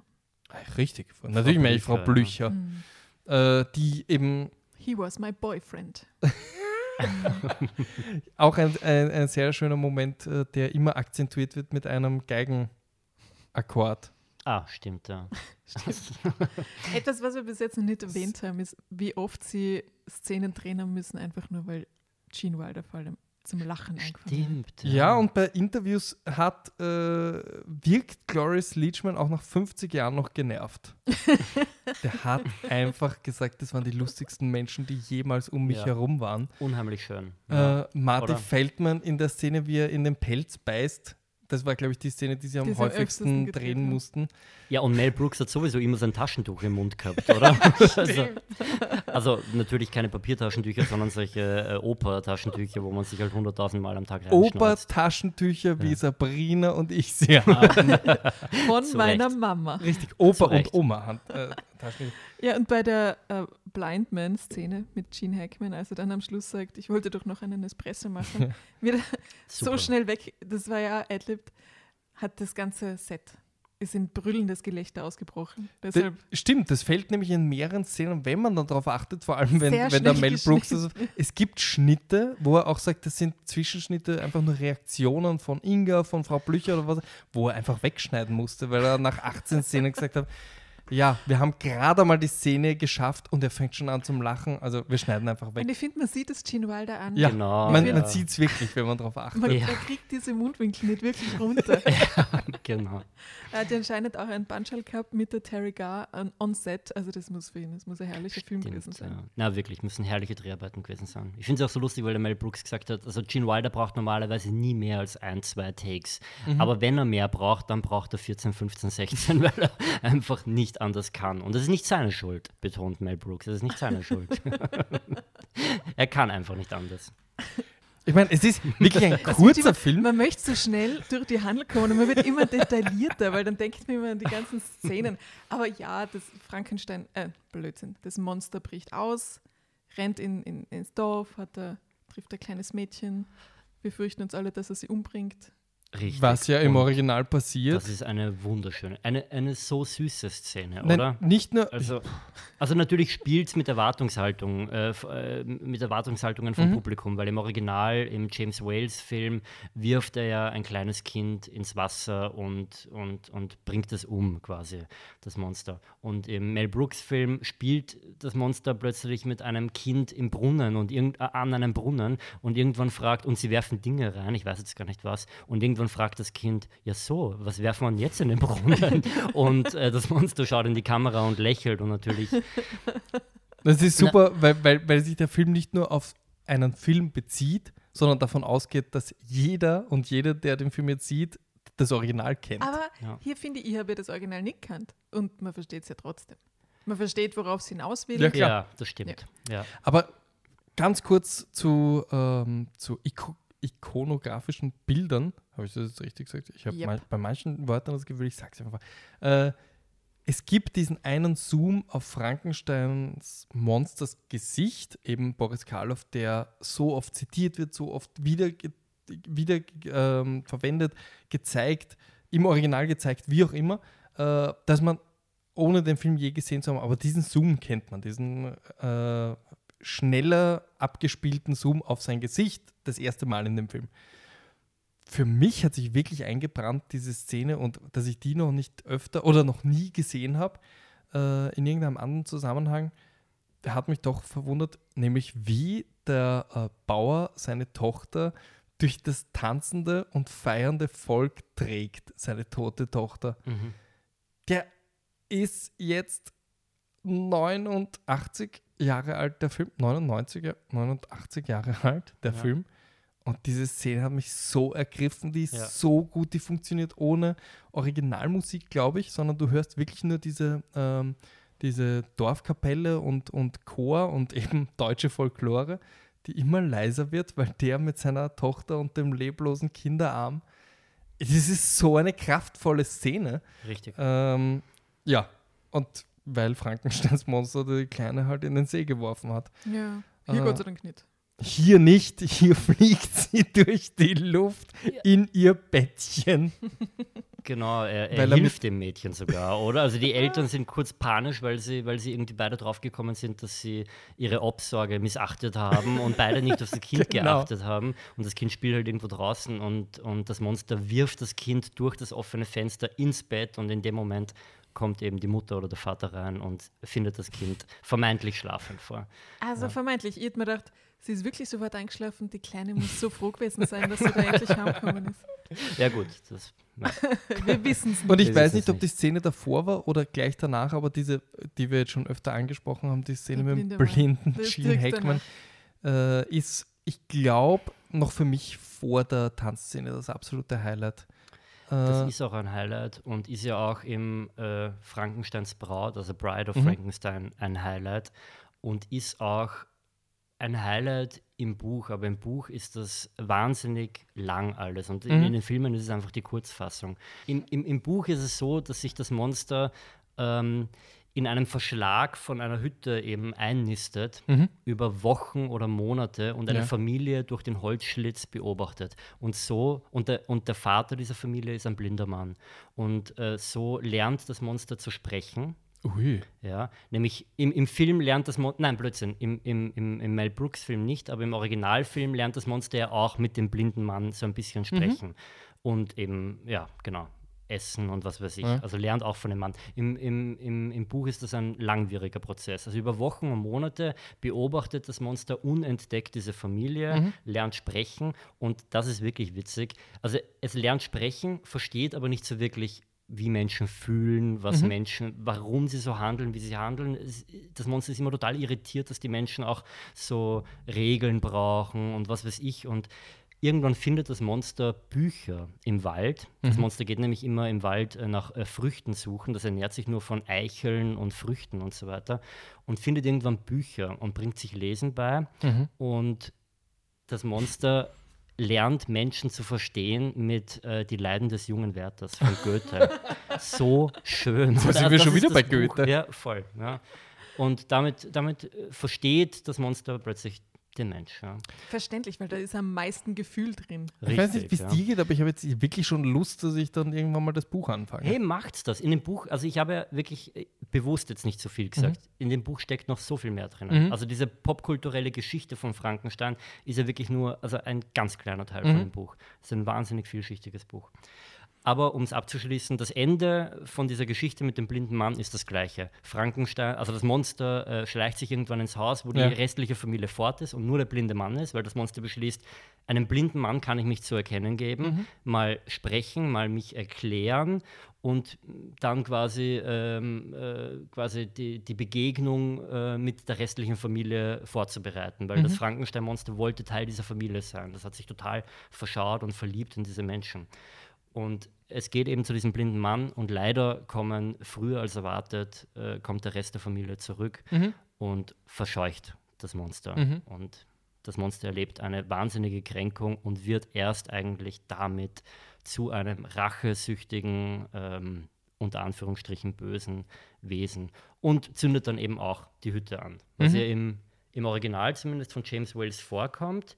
Im Mel Brooks-Film glaube ich nicht. Da Nein. stürzt er nur so durch die Tür. Genau. Ja, okay. Nein, er wird, er wird anzünden. Sein Daumen wird angezündet stimmt. statt der Zigarre. ja, super. Ja. Ja, das ist tatsächlich ein Element, das äh, vermutlich, so jetzt schließe ich aus deinen Erzählungen, im Buch wichtig sind, im Original und in dem Film, und wir haben es noch gar nicht erwähnt, nämlich das Feuer. Ähm, es hat nämlich Angst vom Feuer. Ja. Zurück im Schloss Frederik und Inga nichts Besseres zu tun, als eine Affäre anzufangen. Roll in the Hay. Rolling in the Hay. Gene Wilder und alias Frederik, was wir noch nicht erwähnt haben, ist eigentlich verlobt mit Elizabeth. Von der hat er sich am Anfang des Films Genau. verabschiedet. Madeleine Kahn. Die wir schon, also die ich schon erwähnt habe. ja. kurz einhaken. Ja. Weil, okay. Also, der Roman natürlich, erster Science-Fiction-Roman und der Film, der ärgste Science-Fiction-Film, weil er die Corona-Krise aufgreift. Die zwei, wie sie sich verabschieden am Bahnhof, Mhm. machen einen Ellbogencheck. Wir haben das nicht nur abfotografiert, wir haben einen Loop draus gemacht. Wir wollten schon eine Insta-Story machen, dass das eben ja, eh, es ist ja der eh so Corona-Film obvious, ist. Ja, aber Ellbogen niemand von Quadrat. uns kommt umhin, das zu bemerken. Haha, Ja. Es ist, es ist wirklich uns. sehr da kennen wir uns. on the nose. Eh, ja. Also es ist- würde mir wahnsinnig schwer fallen zu sagen, diese Person ist der schauspielerische Höhepunkt, aber Madeline Kahn ist einer davon. Egal wo sie auftritt, sie war so eine Perle. ja, richtig. Eben, ich habe schon vorher zitiert, ohne es zu erklären, aber dieses ähm, The Hair, The Hair, also sie ist ja, ähm, wie, wie, wie beschreibt das? Ein Partygirl. Ja, als Partygirl, die allerdings sehr unantastbar ist. Man wird sich vorstellen, als Partygirl ein bisschen eine wilde, aber Ja. in Wirklichkeit darf man sie nirgends anfassen, weil überall irgendwas zerknittert oder kaputt wird. Naja, sie möchte ja so zur Party erscheinen. Sie möchte wohl so zur Party erscheinen. Deswegen auch der Ellbogencheck. Richtig, deswegen der Ellenbogencheck. So, äh, Madeline Kahn kommt zurück äh, und ähm, sie dürfte, und auch da wird sie als Partygirl entlarvt quasi, sie dürfte schon mal was mit Igor gehabt haben. Der sie sofort wiedererkennt bei der Kutsche und sagt so, ah, du bist doch die. Ja. Ah, wirklich? Ja. Ja, und, er sagt, okay. und sie sagt zu ihm so quasi so, Shut ah, up. Richtig, das, mein Verlobter muss nicht alles wissen. Der glaubt halt, er bekommt die reine, die reine, äh, wie heißt sie überhaupt? Elizabeth. Elisabeth. Ja. Der bekommt quasi die reine Braut. Es ist so Dabei hat Szene. sie einfach schon gelebt davor, kann man sagen. Inga steht da mitten in Transsilvanien in einem langen, ich schätze mal silbernen Abendkleid, rückenfrei und erwartet die äh, Verlobte von ihrem Chef. Sehr auffällig. Okay. Kommt noch was? Nein, das war's schon. Also, na weil, äh, richtig. Währenddessen wird dann äh, unser Monster gefasst und eingesperrt. Mhm. Und auch gleich mal drangsaliert mit Feuer. Mhm. Und er rächt sich. Er bringt den Dude nämlich um. Wir reden jetzt vom Gefängniswärter. Die Ja, einzige Person, die einzige Person, die, glaube ich, äh, dran glauben muss in dem Film. Ja. Außer natürlich die Leiche, aus der das Monster geschaffen worden ist. Und das Aber fand der ich, stirbt da. Naja, Ja. aber der lebt ja. Ist sie, Wieder. ja, okay, er ist ein Untoter. ja, das fand ich interessant, weil Mel Brooks auch dazu sagt, diese Szene hat es gebraucht, damit der Film auch irgendwie unheimlich oder gruselig Richtig. ist. Und das war für mich interessant, weil ich, ich meine, diesen Anspruch zu haben an diesen Ja. Film, dass der, dass der wirklich Stimmt. auch als Horrorfilm durchgeht. Ja. Aber so ähnlich wie du gesagt hast, weil du Angst hattest vor dem Film früher. Ich habe ihn als Mhm. Kind nicht gesehen. Aber anscheinend war das auch ein Anspruch. Also es Mhm. ist nicht nur eine, eine Komödie, es ist eine richtige Horrorkomödie. Ja. Aber die nächste Szene, gut, die nächste Szene ist eigentlich eine Vergewaltigungsszene, wo wir das Monster sehen, weil er schnappt sich Elizabeth und zerrt sie davon. Aber wie das halt so in Filmen passiert, verliebt solange sie sich der dann. Schlong gut Ja, genug ist, genau. kann man drüber du hinwegsehen. meinst das Schwanzstück? Die Schwanzstucken, genau.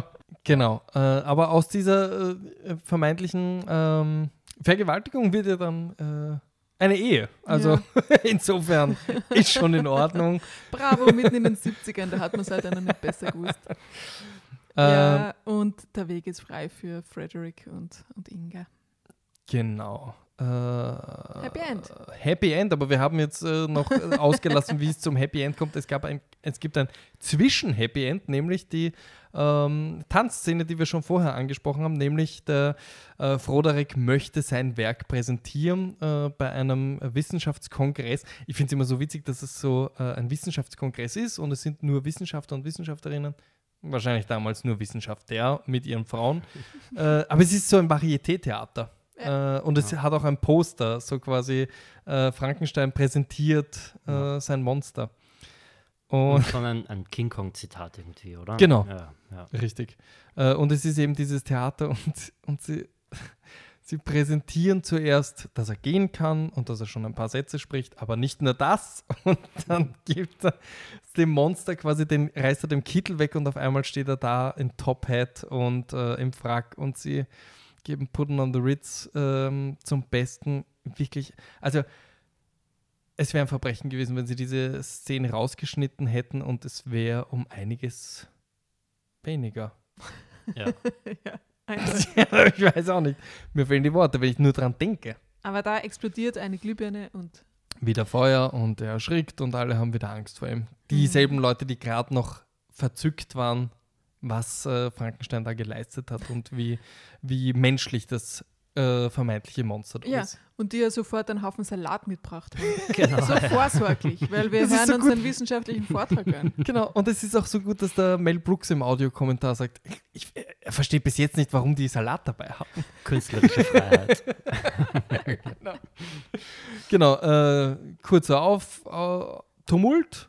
Das Ja. Monster wird ge äh, jetzt kommt nämlich erst die Ja, Szene. Es wird halt angekettet, der ein bringt den um, äh, flüchtet, wird wieder angelockt äh, mit der Geige äh, an seinen Heimatort.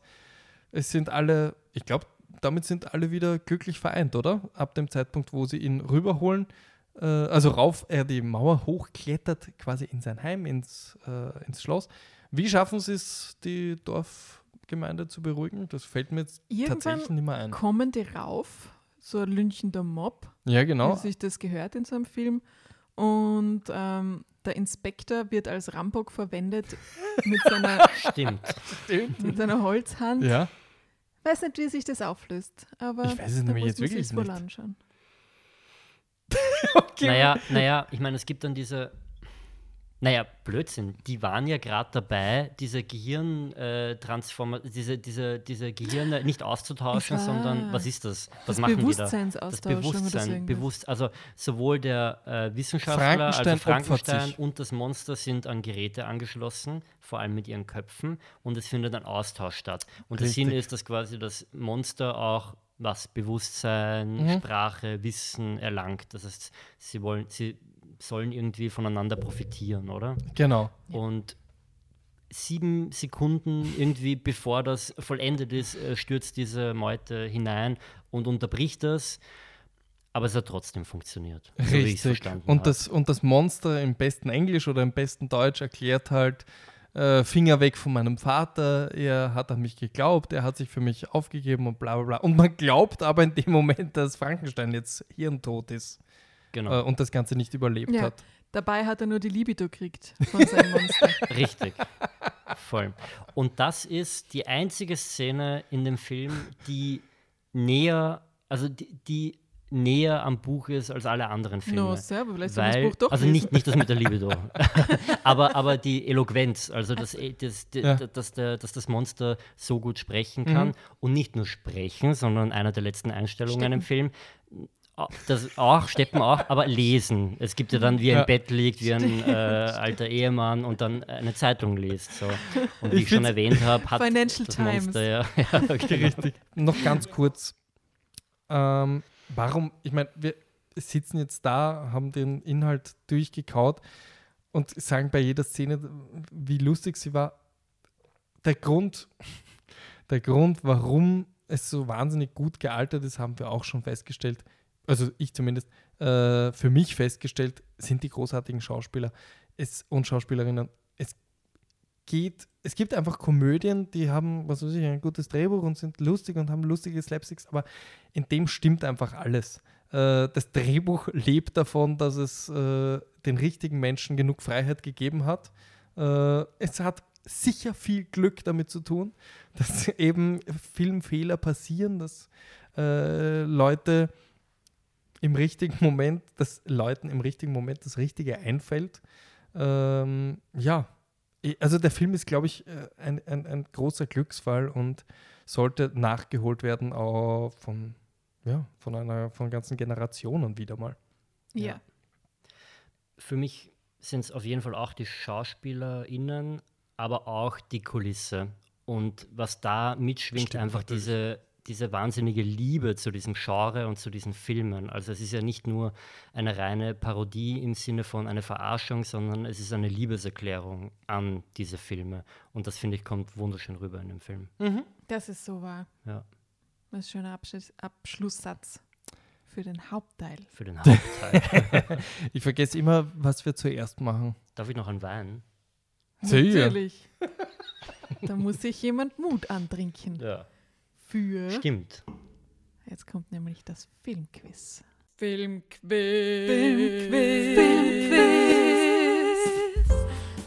Also, ich erkläre kurz die Regeln.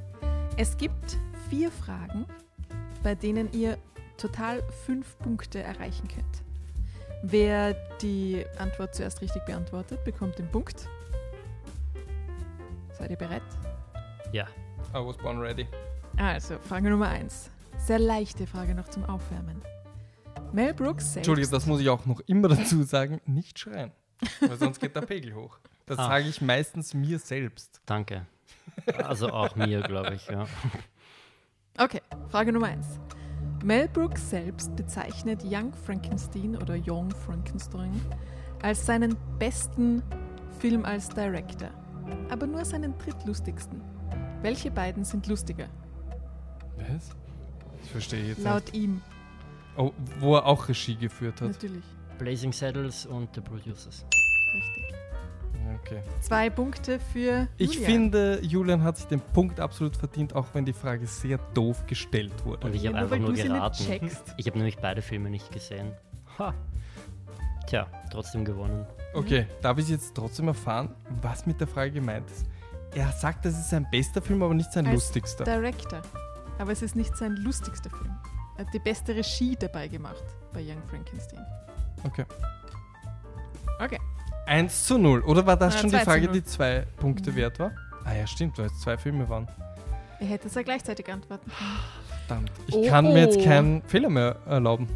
Ja, das stimmt. Noch ein Punkt. Es ist, danke dafür, also dramaturgisch furchtbares Quiz, weil wir haben bei der zweiten Frage schon Matchball. Und weil ich schon zugegeben habe, dass ich geraten habe. Echt, fürchterlich. Ja, Aber immer, also Otto kann immer nur gewinnen. das So ist es jetzt nicht. Frage Nummer zwei. Besser nicht trinken jetzt. Wer ist älter? Wer ist der älteste von diesen drei Schauspielern? Ich sag's für dich nur mal, Otto. Ein Schauspieler. Genauer. Wer ist der älteste? Marty Feldman. Gene Wilder, Peter Boyle oder Marty Feldman? Marty Feldman. Das ist leider falsch. Jetzt bist du So, automatisch Gene Wilder dran. oder, oder Peter Boyle. Oder wie? Die Mhm. zwei. So, früher gestorben ist auf jeden Fall Peter Boyle. Der ist mit 70 gestorben, glaube ich. Aber in welchem Jahr? Gene Wilder, also Ich ich, glaub, helfe dir jetzt ähm, sicher nicht. Achso, warte mal. Wer, warte mal, die Frage ist, wer ist früher geboren? Oder wer Genau, ist. wer ist ja. früher geboren? Oder wer ist älter gestorben? Ja, ich bin mir da jetzt auch bei nichts mehr sicher, was die Sabrina so für Fragen stellt. Okay, ähm, ich sag. Ah, verdammt, ich rat. Peter Boyle. Falsch. Ah, Gene Wilder. Gene Wilder wäre die richtige Antwort gewesen. wie, wie groß war der Unterschied? Also, Gene Wilder ist 1933 geboren, äh, Feldman 34 und Peter Boyle 35. Ja, okay, das ist, das ist eine harte Frage. Ja. Naja, ich habe gesagt, die erste war die leichte. So, Otto kann nur mehr aufholen. Aber das ist auch seine Frage, liebe Julian. Muss ich dir Ja, dir super. sagen. sag sowas nicht, weil wenn ich jetzt verkacke, habe ich noch mehr verkackt. Wer von diesen drei Personen hat keinen Oscar? Gene Wilder? Gene Wilder. Wirklich? Ich hätte es eh nicht Das ist richtig. Ja. Wen interessieren die Oscars? Höchstens den Otto. 2 zu 1. Ich habe gratuliert, als ich zwei Punkte verloren habe. Das ist hier festgehalten. Entschuldigung, Gratulation, Otto. So, es kann sein, Aber wer waren die anderen zwei? Ich gebe Von zu, den ich bin wirklich ein Schauspielern. schlechter Mel Verlierer. Brooks oder die Frau Liebman. Die Cloris Leachman natürlich für äh, Last Picture Show. Ja. Last Picture Show. Wie, aber Mel Brooks hat auch mal einen Oscar bekommen. Ja, aber- fürs beste Drehbuch. Ja. Und die Frage war auf Schauspieler, okay. Ja, Na, wer hat Ja, keinen Oscar? ja aber du hast. Ach so, da, ah, stimmt, genau, das war die Frage. Sorry. Ja. Der Lion. So, vierte und letzte Frage. Ich kann nur mal gleich sind so deppert. Bereit? Ja. Was war Mel Brooks wirklicher Vorname? Es gibt Auswahlmöglichkeiten. Melvin. Das ist absolut richtig. Otto und Julian Gleichstand. Ach so. Oh. Ja, 2-2. Ja, ich finde, so kann man. Das sind Und damit die, endet's. Und Ja, damit das ist sind es mir fast Ja, die okay. Liebsten. Ich habe es äh, vorher schon, also es ist jetzt nicht als, also als Rache zu verstehen, aber ich habe auch, ich habe auch eine Quiz, ich habe auch eine Quizfrage, ja. das Gute sie ist. hören oder ja. ist es jetzt ist es Nein, zu frech? bitte. Ja? Hast du jetzt Okay. Nein gesagt? Nein, bitte. hab Nein, ich bitte, gesagt. hat sie gesagt, ja. Ähm, Oder ist es zu frech? Nein. Ah, okay, Bitte. jetzt habe ich es verstanden. Was haben Peter Boyle und Gene Hackman gemeinsam oder was haben sie miteinander zu tun, außer dass sie beide in äh, Young Frankenstein mitspielen? Und, wär's und, dass sie nicht, question. und dass sie nicht denselben Agenten haben. Ja. Weil das habe ich auch schon gesagt. Genau, das ist es auch nicht. Peter Boyle. Ist es ein anderer Film? Ja. Aha. Und ich gebe noch, soll ich noch einen Tipp geben? Ja, bitte. Ja, aber nur für die Sabrina. Dieser Ja. andere Film ist von einem Ja, Regisseur, über den wir uns schon gemeinsam einen Film angeschaut haben. Okay, es gibt nur einen Film, äh, nämlich den. Invasions. Hä? ah, stimmt. Wow. Nein, wir haben uns, Kniffliger als ich dachte. nein, wir haben uns tatsächlich. Naja, schau, ich, ich war schon, ich war schon zweimal im gleichen Kino wie der Julian, du erst einmal. Ja, aber ich habe von wir als Also wir okay, drei dann gesprochen. tatsächlich der, der Exorzist-Film. Also es geht um William Friedkin. Ui. Ein William Friedkin, wo beide mitspielen? Mhm. Warte mal, warte mal. Ich meine, ich glaube, die Sabrina ist jetzt raus, weil, Das ist so wahr. weil, naja, ich, also, ich weiß, wie viele Friedkin-Filme oder welche Friedkin-Filme du kennst, weil die haben wir gemeinsam gesehen. Und da muss ich jetzt selber nachdenken. Ich Weil, gebe noch einen Tipp. Mhm. Popeye. Pop- Also knifflig. Popeye. Ja. Hä? Okay. Also, warte mal. Wo auf. bei Ja. French Connection, Ja, was der einzige Popeye-Film ist, ja, spielt Gene Wilder mit? gar nicht. Warte, habe ich Nein, Gene Wilder nein, gesagt? Nein, du hast Nein, nicht Gene, Peter, Peter Boyle, Boyle, habe ich und gesagt. Gene Hackman. Peter Boyle und Gene Hackman. Ach so? Dann, dann, dann hätte ich lange überlegen können, weil ich habe mir gedacht, wow, heute werde ich, das ist jetzt ein transzendentales Wissen, weil ich habe keine Ahnung, dass Gene Wilder je beim Friedkin-Film mitgespielt hat. Gene Hackman und Peter Boyle. Aber jetzt, wen spielt Peter Boyle in French Connection? Niemanden. What? Habe ich die Frage War er- ganz verstanden? War er Praktikant? Was sie miteinander. Okay, Peter Boyle hätte. Ich löse auf. Peter Boyle hätte, hätte Popeye in French Connection spielen sollen und hat abgelehnt. Ah, weil er okay. davor schon so eine Badass-Rolle gespielt hat in einem Film, den ich nicht kenne. Mhm. Und beschlossen hat, er will jetzt nicht nur äh, quasi abgestempelt sein als dieser Badass-Typ Mhm. und sich deswegen gegen French Connection entschieden. Mhm. Gene Hackman hat übernommen und den Oscar bekommen. Hm. Ja. das Gene war Hackman eine knifflige. Frage. Ja. Filmquiz. Aber interessant, oder? Gene, Ja. die beiden Tennispartner. ja, ich schaue noch immer ins Nahenkastel. So, wir haben am Ende, und nämlich wirklich am Ende, das ist quasi unser ja, Schlussroller immer, äh, eine thematische Bestenliste. Äh, und diesmal haben wir uns entschieden für, und jetzt, ah, jetzt kommt's, ich bin mir nicht sicher, ob ich das klar genug gesagt habe. Ich habe nämlich gesagt, das sind die Top 3 Parodiefilme, habe ich so genannt. Genre-Parodien. Genre-Parodie. ich habe gewusst, ich habe es falsch gesagt. Also ich weiß nicht, was ihr jetzt habt. Ich kann es nicht sagen. Genre-Parodien. Genre-Parodien. Ja, das tut mir sehr leid. Ich, ich, ich lasse die Katze gleich aus dem Sack. Ich habe nämlich wirklich äh, Filmparodie, Parodiefilme habe ich mir aufgeschrieben. Top 3 Parodiefilme. Äh, und wie aufmerksame ZuhörerInnen äh, wissen, teile ich die immer ganz gern in Subkategorien. Und eine von diesen Subkategorien ist die Genre-Hommage. Und da habt ihr jetzt wahrscheinlich drei Filme davon. Also ich sag's, wie Aber es was ist. sind die anderen? Möchtest du das wissen? Das möchte ich wissen. Also pass auf. Die Top 3 Parodiefilme habe ich unterteilt in einmal die Genre-Hommage.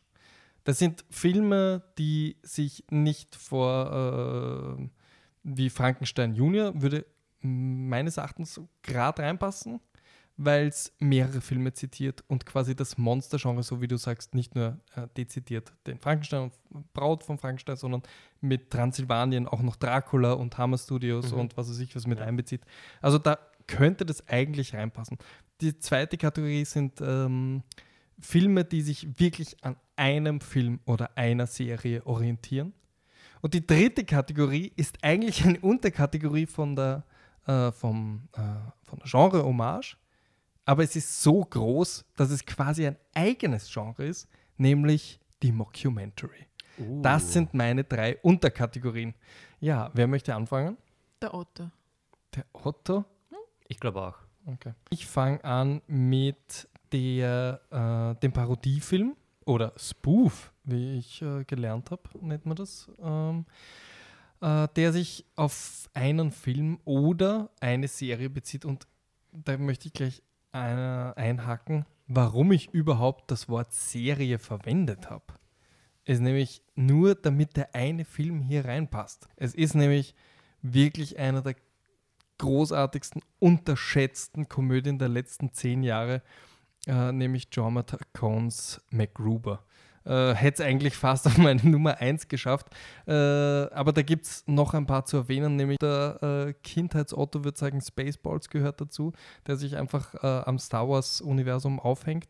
Hotshots ist tatsächlich eine Komödie, wo ich bis heute das Original nicht gesehen habe, weil ich das Gefühl habe, ich kenne Top Gun schon, weil ich habe Hotshots gesehen. Aber was natürlich die Nummer eins ist, äh, ist ein Film, der, den ich ebenfalls erst vor ein paar Monaten nachgeholt habe. Ebenfalls ein äh, Abrahams-Film, äh, nämlich nicht J.J. Abrams, sondern Jim Abrahams. Und für mich äh, die, ähm, auch wenn, wenn Hotshots behauptet, die Mutter aller Filme zu sein, aber das ist wirklich die Mutter aller Filmspoofs, äh, Airplane-Rufzeichen. Äh, Airplane wird für immer im, im äh, in der Filmgeschichte sein, seinen berechtigten Platz haben. Mhm. I have a drinking problem. Es gibt vielleicht 5% äh, der Witze funktionieren heute nicht mehr, weil man sie nicht mehr machen darf. Aber der Rest, die restlichen 95%, reinstes Gold. Mein drittliebster äh, Genre-Parodienfilm ist The Other Guys. Mm. Mit natürlich äh, dem wunderbaren Dwayne The Rock Johnson. Und Marky Mark und Will Ferrell. The other guys. Julian, wir sind so gespannt. Ich, ich bin dran, okay. ja.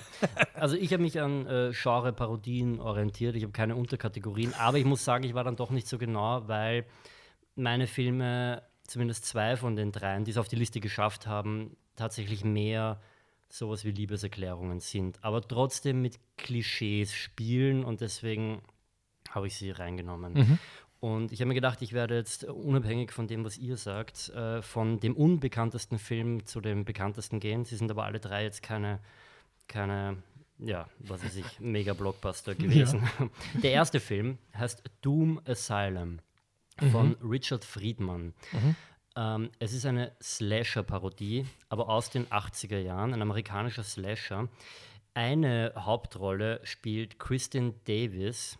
Das ist die Charlotte von Sex and the City. Ich wollte gerade sagen, Sex Und es ist ihre erste Rolle in einem Film.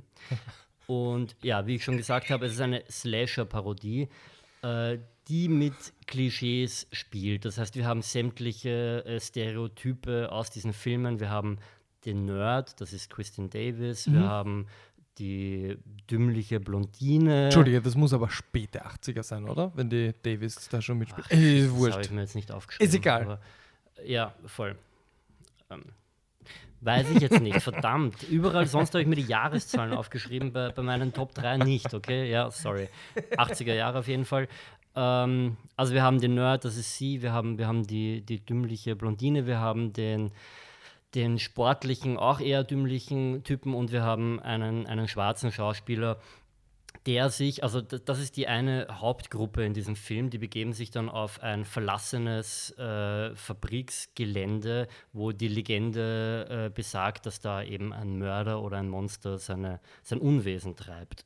Und diese Protagonistinnen äh, treffen dann auf eine äh, Punk-Rock-Band, bestehend nur aus Frauen äh, wo auch eine schwarze Schauspielerin mit dabei ist. Und das ist einfach eine wahnsinnig lustige Szene, wie die sich zum ersten Mal sehen. Und natürlich sich der schwarze Hauptdarsteller mit dieser schwarzen äh, Frau, sobald sie sich sehen, verlieben sie sich Hals über Kopf und rennen, glaube ich, echt eine Minute lang in Zeitlupe sich äh, entgegen und, und verlieben sich. Ja.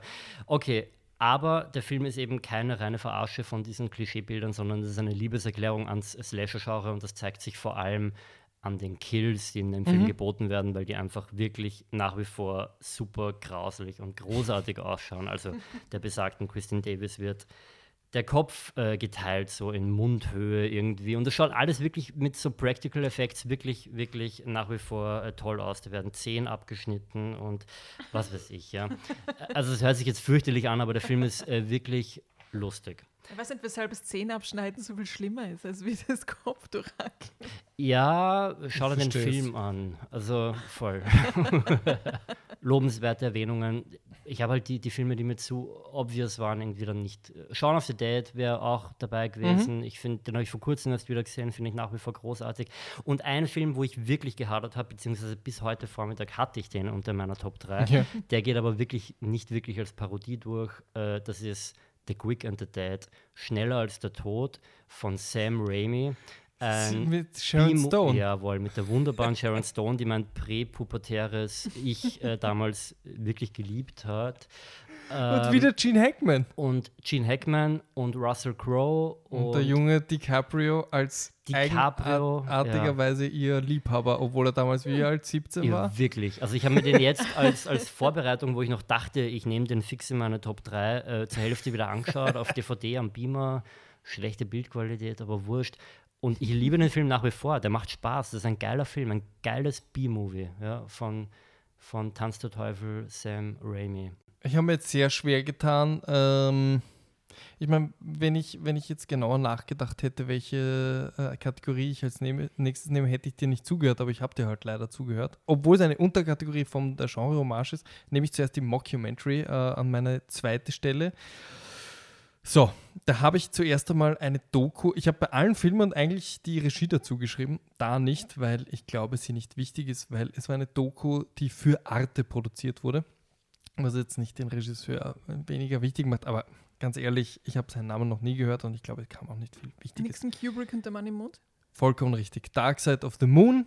Ich bin wirklich vor dem Ding gesessen, ohne gewusst zu haben, dass es eine Mockumentary ist, weil ganz klar, wenn da Henry Kissinger und der McNamara erzählen, dann glaubt man das.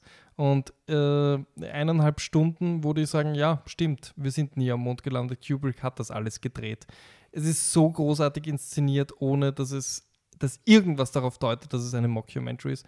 Und es ist wirklich der aller, aller, aller, aller, allerletzte Satz. Äh, nein, es ist nicht mal ein Satz. Du siehst danach ähm, so Blooper. Blooper. Das ist der Ausdruck. Du siehst nämlich dann den McNamara und eben den Kissinger und, und den äh, Jan Harlan, den Produzenten von Kubrick, wie sie danach sagen, "Pff, was ist, wenn das wirklich wer glaubt? Und dann lachen sie und dann sieht man eben Blooper mit diesen ganzen Leuten und dann wird erst klar, dass das äh, nicht ernst gemeint war. Aber ich glaube mittlerweile, die große Zäsur in der äh, Geschichte der Mockumentary wird für immer Bestand haben, weil man nie wieder danach wusste, kann man irgendjemand mit einer Kamera trauen. Und das wird für mich für immer Larry Charles 2006er Meisterwerk Borat sein. Ähm, ein Film, der, also ich glaube, ich bin, ich, ich habe ihn seither nie wieder gesehen. Ich traue mich nicht darüber zu urteilen, wie ich ihn heute sehe, weil ich habe mir gedacht, das ist ein Kinoerlebnis, das hatte ich einmal und das wird sich so nie wieder wiederholen lassen. Ich habe noch nie ein so lautes Lachen, ein Erschrockensein im Kino, ein kollektives erlebt wie in diesem Film. Eine Fremdscham, ein Ekel. Du hast alle, ähm, äh, alles gehabt in diesem Saal. Äh, es war im Burkino, in dem, wie du vorher gesagt hast, dem schönen ersten Saal Ja. voll bis an die Decke und es gab kein äh, Auge, das trocken geblieben ist in dem Saal.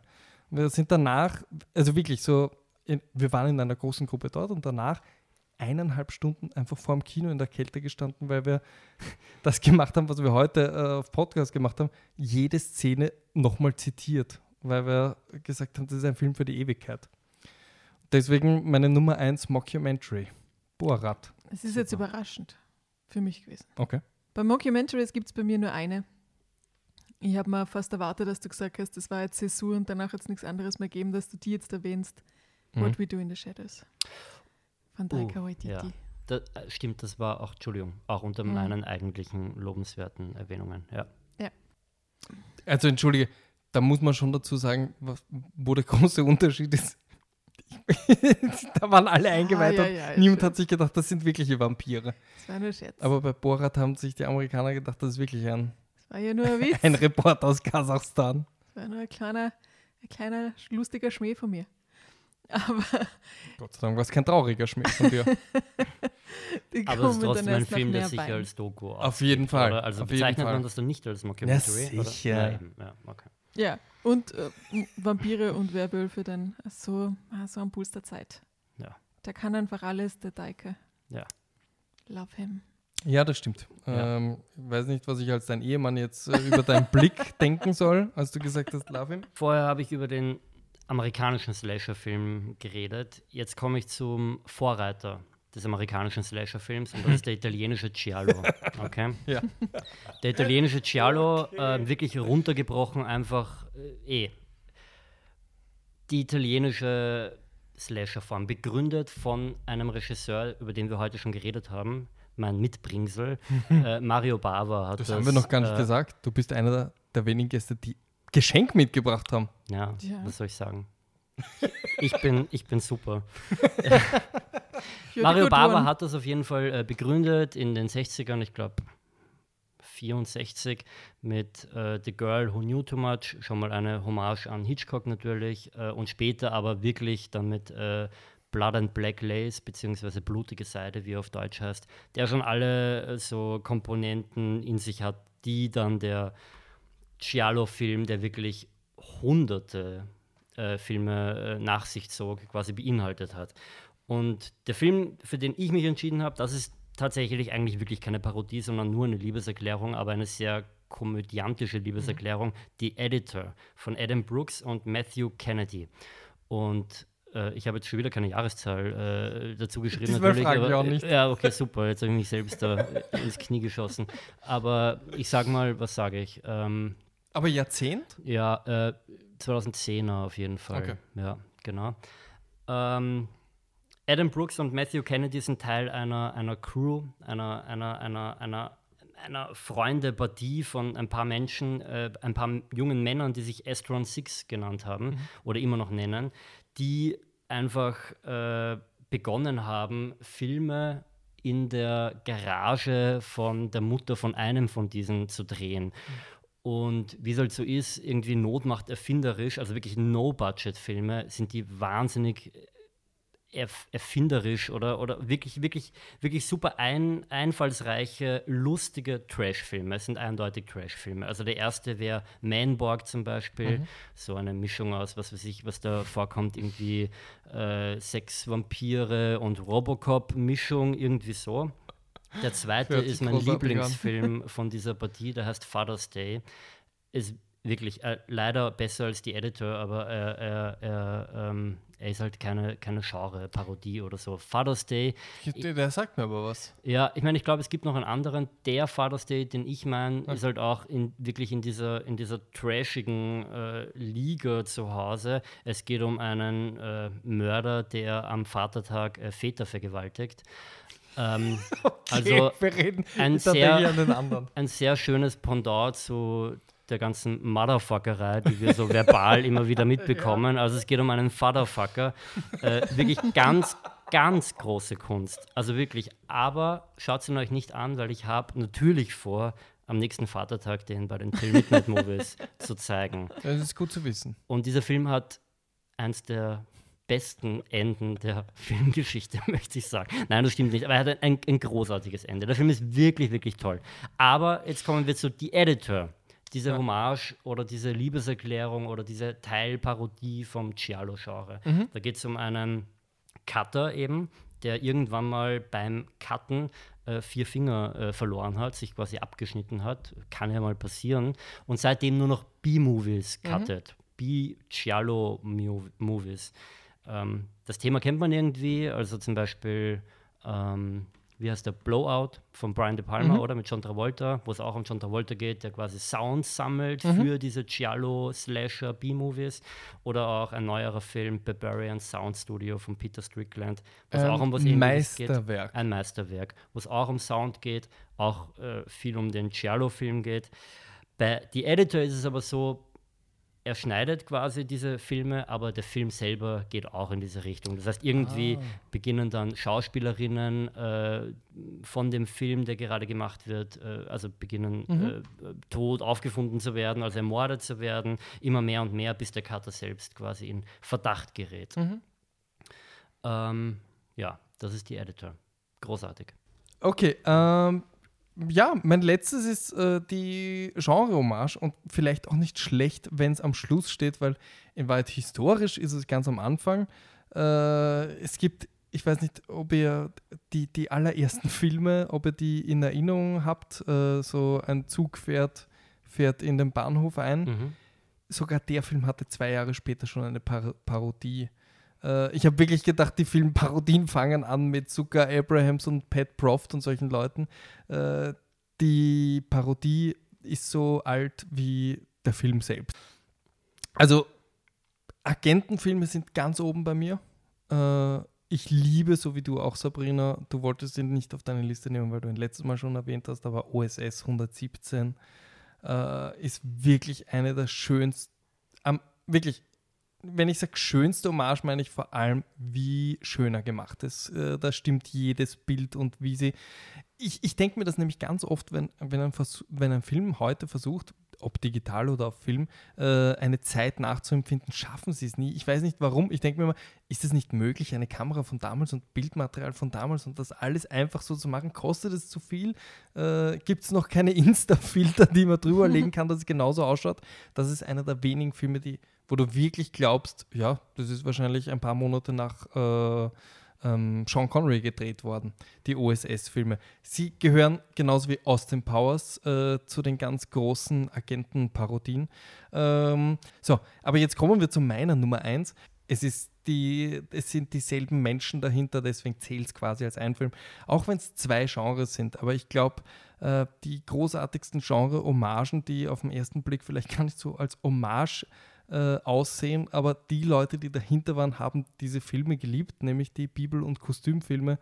Äh, und somit wahrscheinlich, ich glaube, wenn die Kategorie, hieß, Kategorie hieße die Top 3 Komödien aller Zeiten, wär, wären die zwei Filme auch bei mir auf Nummer 1 ex equo, nämlich äh, Monty Python und And the Holy Grail und Life of Brian.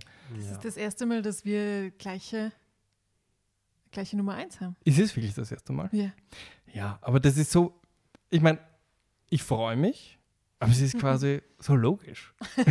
ich meine, also das, das sind Komödien, die, die ich aus ähnlichen Gründen großartig finde, wie äh, der Film, über den wir heute gesprochen haben, nämlich Young Frankenstein also jede Szene passt schauspielerisch und du denkst dich jedes Mal, wie gut ist das? Ich kann zurückspulen, es mir nochmal anschauen in zwei Sekunden danach und es noch immer genauso lustig finden, weil es so gut gespielt ist.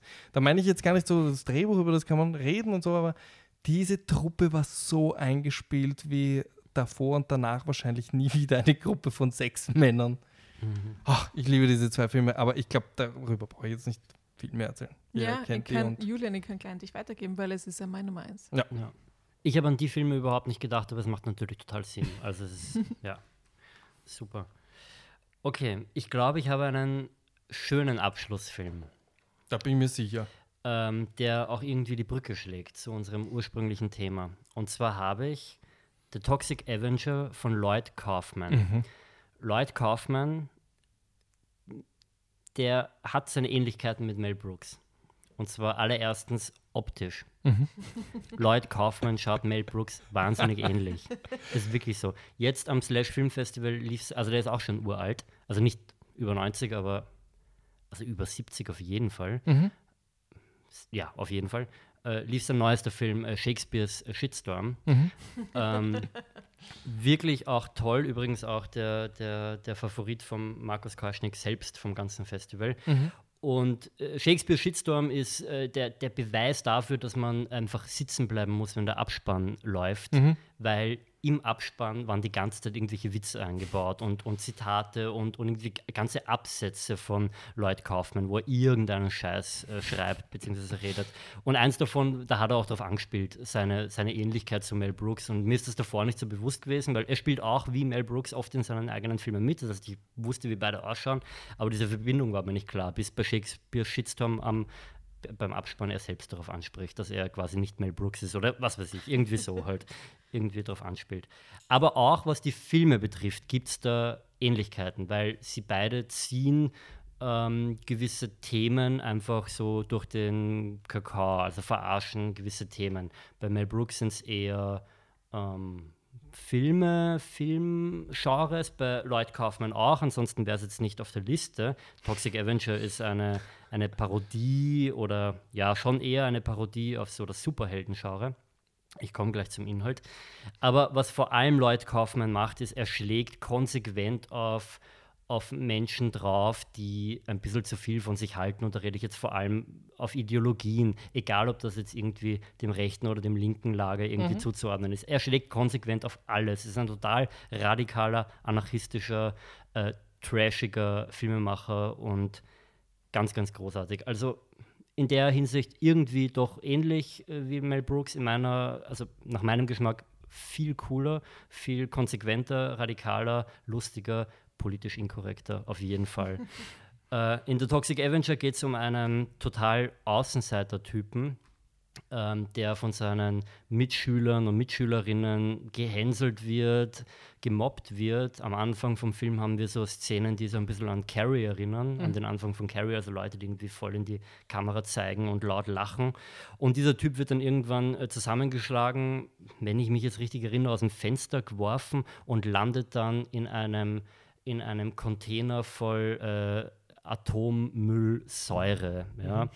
Überlebt das Ganze und entwickelt sich dadurch zum Toxic Avenger, also ja, wie der Film halt heißt. Das heißt, er hat diese, ich meine, wenn ihr es, habt ihr den gesehen? Na, okay. Also wenn es googelt, die Maske von diesem, von diesem äh, unter Anführungsstrichen Superhelden, die kennt man irgendwie, das ist recht bekannt. Lloyd Kaufmann hat sie auch immer und überall mit. Er war auch irgendwann zu Gast beim Slash Film Festival. Da gibt es dann ein Foto vom ähm, Ulrich Seidel und Lloyd Kaufmann nebeneinander und Lloyd Kaufmann hält die Maske hoch. Ähm, also die ist irgendwie sehr ikonisch und bekannt. Und dieser Toxic Avenger kämpft halt dann in seiner Stadt, die übrigens Tromaville heißt. Troma ist mhm. auch das Label, was Lloyd Kaufman gegründet hat. Unter diesem Label sind hunderte Filme schon rausgekommen. Der Großteil davon ist mit ziemlich Sicherheit Käse. Aber ähm, er selber hat eben auch unter diesem Label, der Toxic Avenger war sein erster Film. Er hat, weiß nicht wie viele Filme gemacht, gar nicht so viele, aber doch immer wieder ähm, unter diesem Label halt rausgebracht. Shakespeare Shitstorm ist eben sein letzter auch angekündigt als sein überhaupt letzter Film, mhm. aber er hat an dem Slash Film Festival so Interviews und Videos zukommen lassen, die vor dem Film abgespielt worden sind. Und da sagt er dann, dass es wahrscheinlich doch nicht sein letzter mhm. Film ist. Das heißt, es wird noch was kommen von Lloyd Kaufmann. Ähm, ich glaube, man kann sich alles anschauen von ihm. Und ja, das war mein, mein Punkt 3. Ich habe, äh, ich glaube, seitdem wir die Top 3 Listen haben, da schäme ich mich überhaupt nicht dazu zu sagen, noch nie keinen der drei Filme vom Gast gekannt. Mhm. Ich weiß nicht, wie es dir geht, Sabrina. Ich meine, ich, mein, ich finde, ich sehe das sehr positiv, weil ich habe jetzt drei Filme, auf die ich mich freuen kann. Ja, ich glaube, die sind uns sehr gut beworben worden. Julian, ähm, was soll ich sagen? Wir sind wirklich von dir als Gast überwältigt, von dir als Gastgeschenkmitbringer und ähm, überhaupt alles. Wir freuen uns sehr, sehr, dass du hier warst. Wir freuen uns sehr, dass du hoffentlich wieder Gast sein wirst. Und wir freuen uns auf die nächsten äh, Till Midnight Movies und Cine Asia. Die habe ich mir jetzt auch aufgeschrieben. Top Kino. Und ich freue mich, euch auf der Biennale zu sehen bei den Till Midnight Movies und gerne auch wieder in diesem Rahmen. Danke für die Einladung. Ja, wie gesagt, Julian, danke vielmals fürs Hiersein. Ähm, danke dir, liebe Sabrina, dass du wieder mal an meiner Seite warst. Ich danke dir, es hat mich sehr gefreut. Ja, danke Otto, auch danke dir. und danke noch den Zuhörerinnen und Zuhörern. Wir freuen uns immer sehr, wenn ihr reinhört. Ihr wollt keine unserer Folgen verpassen, immer am neuesten Stand sein, aber nicht regelmäßig nachschauen, ob wir wieder eine Folge online gestellt haben? Dann drückt einfach den Abonnier- oder Follow-Button, bewertet uns, schickt uns Wünsche und Beschwerden oder Kommentare auf ottoundsabrina.derpodcast at gmail.com. Jetzt google ich Leute.